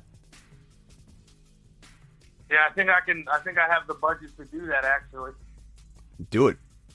And and Like and, I said, and, the, the and on top of backs are so and on top of that, I would look to trade Fournette or Akers or both to try and get into like a Hall or ETN or something like that. And that may affect you. You're gonna have to kind of weigh that out yourself. I don't really have time to break down the full grasp of your league and all the contracts and stuff like that. But like, I get that might put you in a bind the next year. But I'm not worried about Akers and Fournette from a long term perspective anyway. So I would sell the opportunity that they present of like, oh, this is a cheap keeper for the next year. Like, go ahead and give me the guy you spent money on that's not a cheap keeper in Breece Hall or ETN, and I'll take that player. You take Fournette or Akers with the discount, if that even holds true to the next year, and build this monster squad for this year and just smash everybody to pieces. And then let your sleeper skills put you in another good position because you may have Pollard, you may have guys that are going to be absolute monsters that you have kept for small amounts, and then they will be your keepers. So trust your trust the process, but use Akers and Fournette and their values to your advantage if you can use those contracts to get into a better player that costs more, you know, later in the mid midseason. Whatever works in your within the confines of your contract. But yeah, Chase, Jefferson, Burrow, spend every dollar you have to get that crew in there to go with Cam Akers and Fournette and then look to trade those two if you can. Absolutely. And also one other thing, auction auction draft PP, PPR uh, auction draft superflex is the way to go. That snake draft is cool, but the auction draft is a whole nother level. Yeah. All right, buddy. Appreciate you. Hey, have a good one. Call anytime, Joe. All right. Anybody got one more? One more for the road. Dial into the show. Call into the show. Dial 602 NFL. Dong. Uh, we got one from Andy. Hey, Smitty, it's Andy. Yeah, I got a relay from uh, voicemail, Bob from voicemail group. Here you go. Let me play it for you. This is from voicemail. Yeah, Group. Smitty. Hey, this is Bob from voicemail uh, group one. Yeah, so I drafted Javonte Williams, Joe Burrows, That's good. Tony Pollard, and Dalton Schultz. Schultz. How do you like my team, Smitty? Uh, I mean, I mean, Andy's making fun of voicemail group one, but that's a pretty. Those are some pretty good names. I think maybe you just made them look better. uh, this one's from Kyle. Hey, Smitty, why is everybody overdrafting Juju? I don't know. I've been asking that question for months. Juju's not somebody I'm targeting at all. Terry. Smitty, uh, let's do an auction draft in the night crew uh, area. I know you don't really like to do the auction draft. I do. during the show because of content. Um, but yeah, we can do an auction draft like uh, with the night crew, maybe. Just an idea, bro. Yeah, I, I like them. I like auctions, but the last time I did an auction draft, people lost their their crap because it takes so long, and only eleven other people can even do it, and it's like everyone got so angry. But I'll do an auction video. I, I I'm doing one. I'm I'm wrapping it up right now to kind of help with auction strategy. So look for that to come out very very soon. Uh, and that's for Tariq. Tariq, you watching? That one's coming for you, buddy. So um, I think we're caught up on all the messages here. I just listened to it, Smitty. You dropped fire. Niner by nature said, "Thank you, appreciate you." Yeah, that Trey Lance stuff at the top of the show. Watch it. It's Colin Cowherd's absolutely ridiculous. Um, and uh, you know, Niner coaches already are like, "What are you talking about?" what are you ta- arm fatigue? Trey's absolute an absolute monster. He has a python attached to his shoulder. A python, an absolute monster of an arm, and people are talking smack about Trey left and right because they're scared. They're scared that what they predicted is going to end up not coming true. That he's going to be a bust. He's not going to be special. Trey's going to be special. Trey's going to be a monster. I got an idea for the show. How about covering up all the top rookie prospects? Covering all the top rookie prospects for this year. Um, we can do that. I mean, we'll, we can do that at any moment. If anyone's going, thank you, appreciate you, Niner by nature. Who has? Who was that mocking voicemail group one? Um, that was Andy. Here, I'll play it for you again. Hey, Smitty, it's Andy. Yeah, I got a relay from uh, voicemail, Bob from voicemail group. Here you go. Let me play it for you. Yeah, Smitty. Hey, this is Bob from voicemail uh, group one. Yeah, so I drafted Javonte Williams, Joe Burrow. It is, it is funny, but they are good players. so Andy, Andy's kind of giving them credit. Uh, Thank you, Andy. I appreciate you. I love that voicemail group one and voicemail group two are kind of playful and playing back and forth. They challenge each other. They make each other better. Hey, Smitty, you missed my super chat earlier, but I think we should do the Vegas thing Super Bowl weekend or Hold on. maybe the draft weekend. Poor What do you Out. think? I missed the super chat again. Um, let me see. Rock out. Sorry. Ron Navy said take a lap. Um, Rock out dropped a super chat that I apparently missed. Let me go look for it. Terry, thanks again for that that wad you dropped on the screen. Ron Navy dropping another one. Ron, thank you. I'll go check that out if there's a message attached to that. Rock out apparently dropped one. It's probably up above here. Ron Navy says you couldn't hear me. Thank you for that super chat. Uh, Ron Navy, Vegas baby. I don't know why I'm not seeing it. I appreciate you clarifying that you dropped. There it is. What in the heck? Why didn't I see that? It didn't come into my system. Vegas baby Super Bowl weekend or draft weekend. That would be fun. I think draft weekend would be probably that would be pretty cool. That would be pretty cool. Maybe we'll do draft weekend. Maybe we'll set up a draft weekend weekend Vegas trip where we all meet up and and just do some guerrilla style marketing for the brand, walking around in a big huge group. Uh, I imagine us doing something crazy, you know, like where we just you know walk around. I could get like fake earpieces and like I could walk around. Everybody could just act like my Secret Service agents. We just start handing out business cards left and right. Take a lap and associates walking around Vegas, causing some tamed and very polite and well behaved uh, drama walking around in Vegas. Absolute fire. Uh, I can get to Vegas in three hours, says Brian.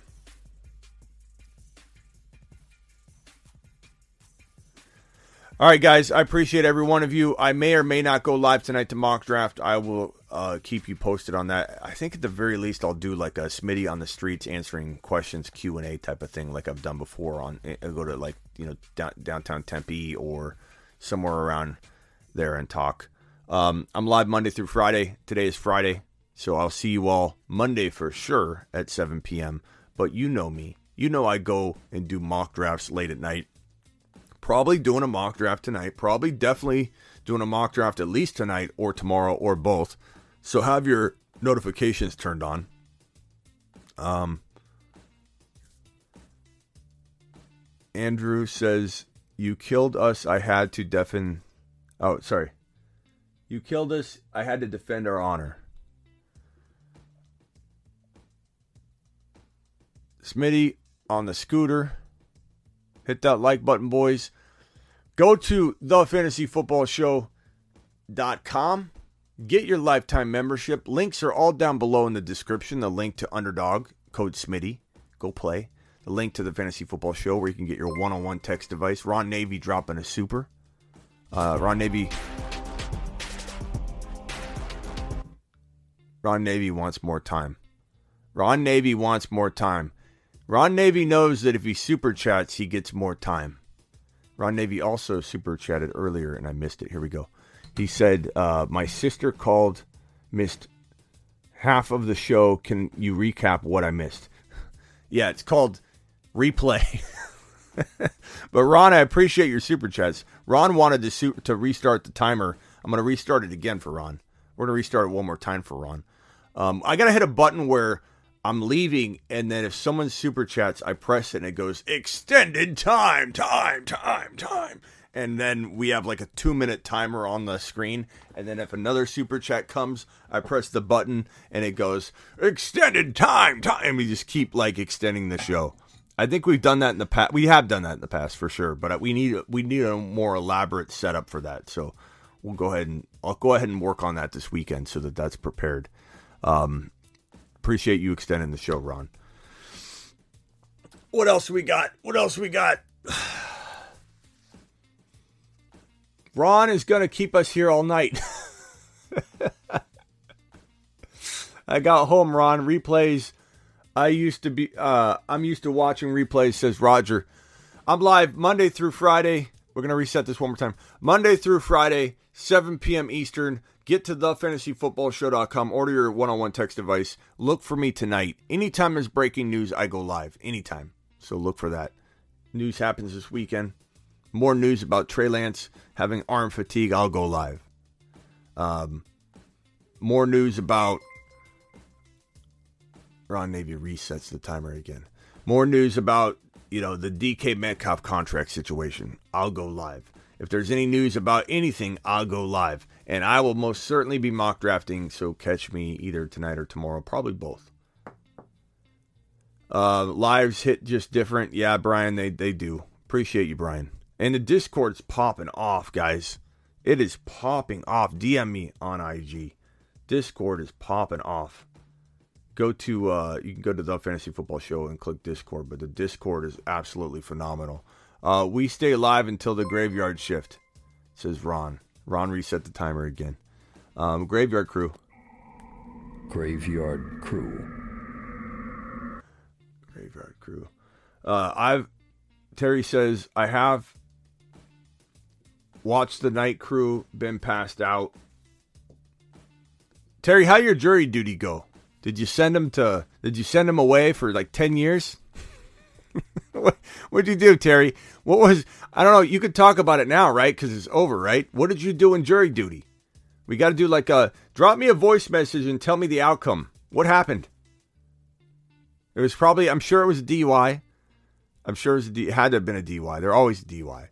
But tell us, Terry, what happened? Did you send this guy this guy away for a, a, a buck twenty? uh, Ron. All right, guys. See you all later tonight. Terry says, yep, he sent him away. Ron Navy. Ron Navy resetting the timer. He needs time to explain. Terry, leave a voice message. we, we need to hear what has happened. This guy was probably a, a, follower of the fantasy football show. Now no longer gets to watch the show because Terry sent him away. I'm going to see if Terry's going to leave me a voice message.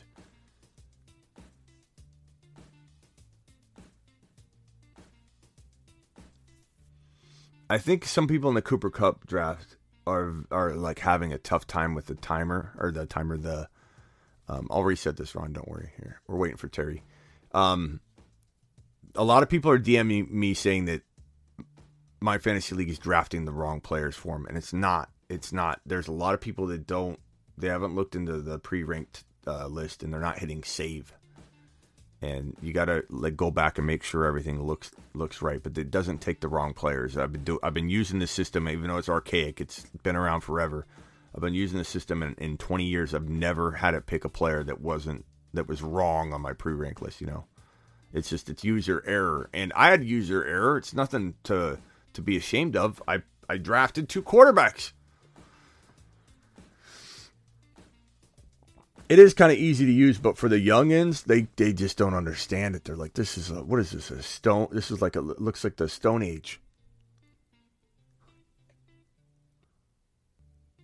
Um, we're waiting for Terry to drop. There we go. Terry, Terry's voice message. Yeah, so in the courtroom, this lady got hit by this guy, and she wanted her money, and the guy wouldn't pay. But overall, you pay more in lawyer fees and all that kind of crap than anything. But okay, and then you know, like she just wanted like two grand. You know, he probably paid more than that in court fees.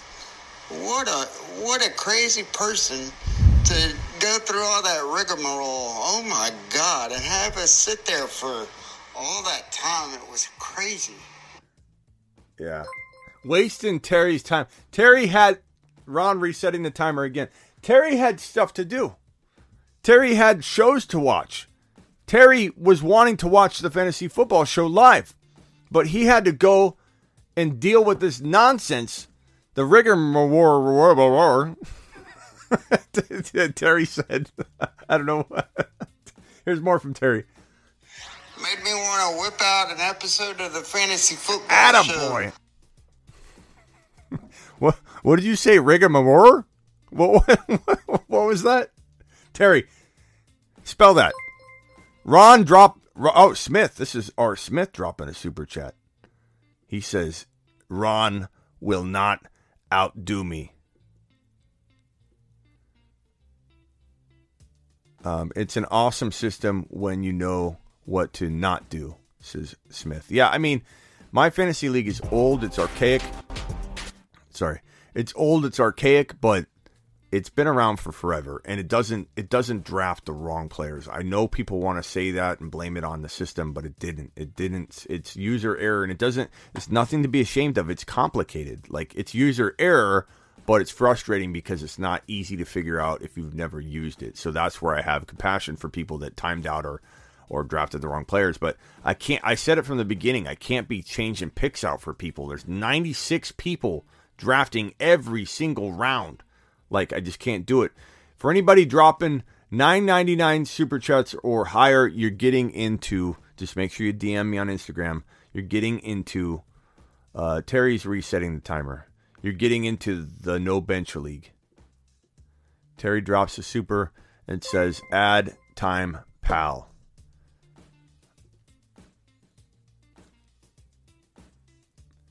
Uh, never leaving, says Brian. I don't. Apparently we're not. Maybe this is. It's a good idea and it's a bad idea all at the same time. Like, what happens if I've got dinner waiting or something? Underdog new puppy out now. Okay, maybe we'll do that tonight or tomorrow. An underdog puppy draft. Guys, if you want to do the underdog puppy draft stuff, go to the link down in the description. Click on the underdog fantasy link that I have in the description. Use promo code Smitty and get on over there and draft in a puppy draft. Get a good old puppy dog draft in. You'll be uh, appreciative. Kenny P has been locked out of his account. Everybody say hi, Kenny. He's here under an unknown alias.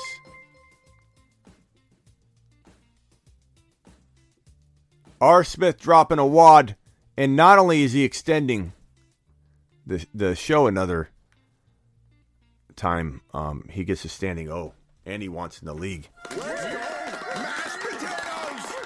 DM me.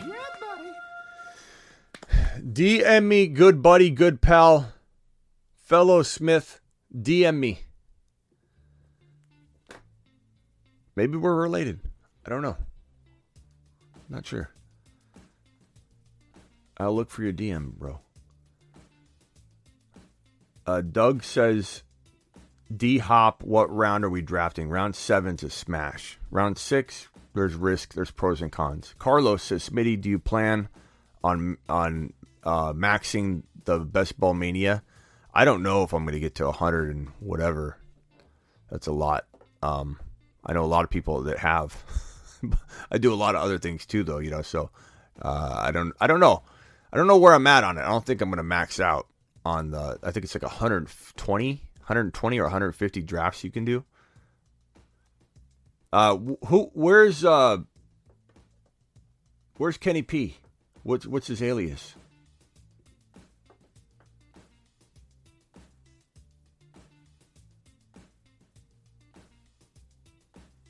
Hundred fifty. Yeah, I don't know if I'm gonna do 150 underdog drafts. I might. I might get to like a third of that potentially. Yeah. But I also try and do them live, so I can only do so many at a time.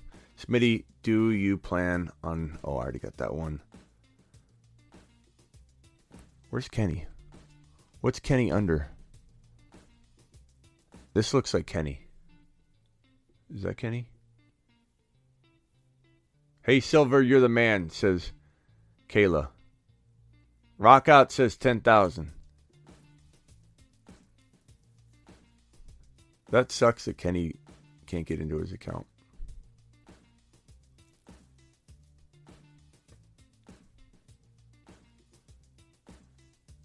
Corian says, Rigam. Rigam Moreau. Rigamarow? Is that how you say it? Rigamarow? What's rigmarole even mean? Like nonsense shen- shenanigans? Rigmarole? It's mi- rigmarole, right? Confused or meaningless? Let's play it.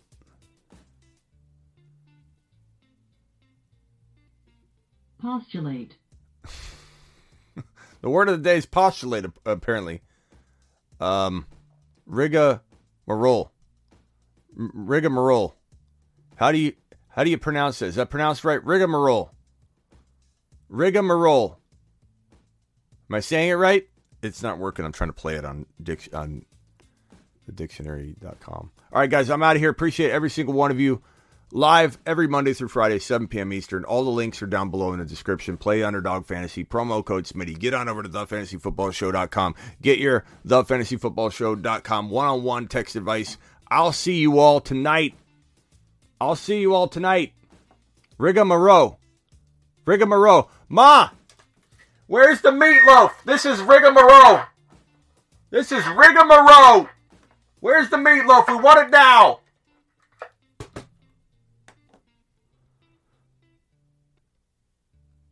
See you later, guys.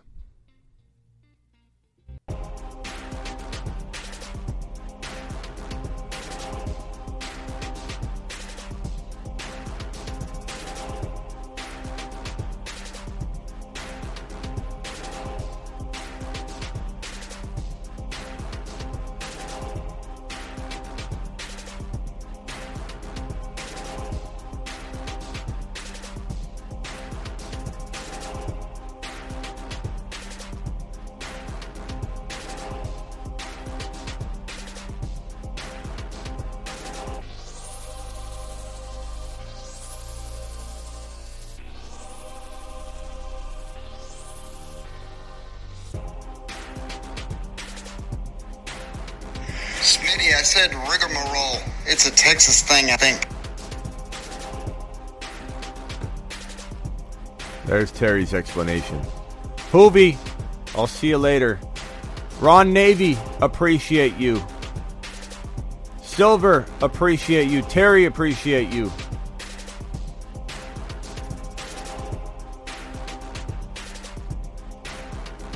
I'm in the middle of Michigan with no way to get to another state. Sorry, Hoovy. We'll we'll FaceTime you from uh, from Vegas. We'll we'll include you somehow. Appreciate you, Hoovy.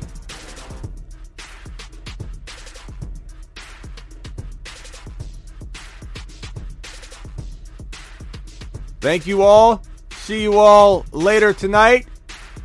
Gary, first in the building. Meet the Woo second. Appreciate you all.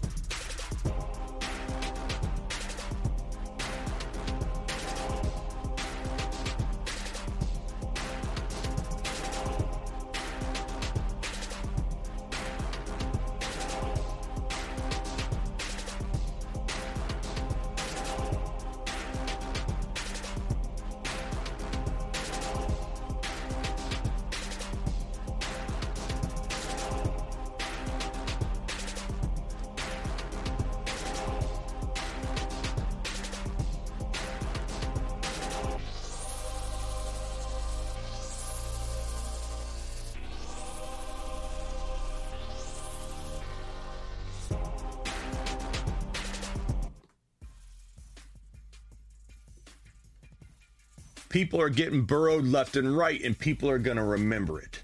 Get burrowed.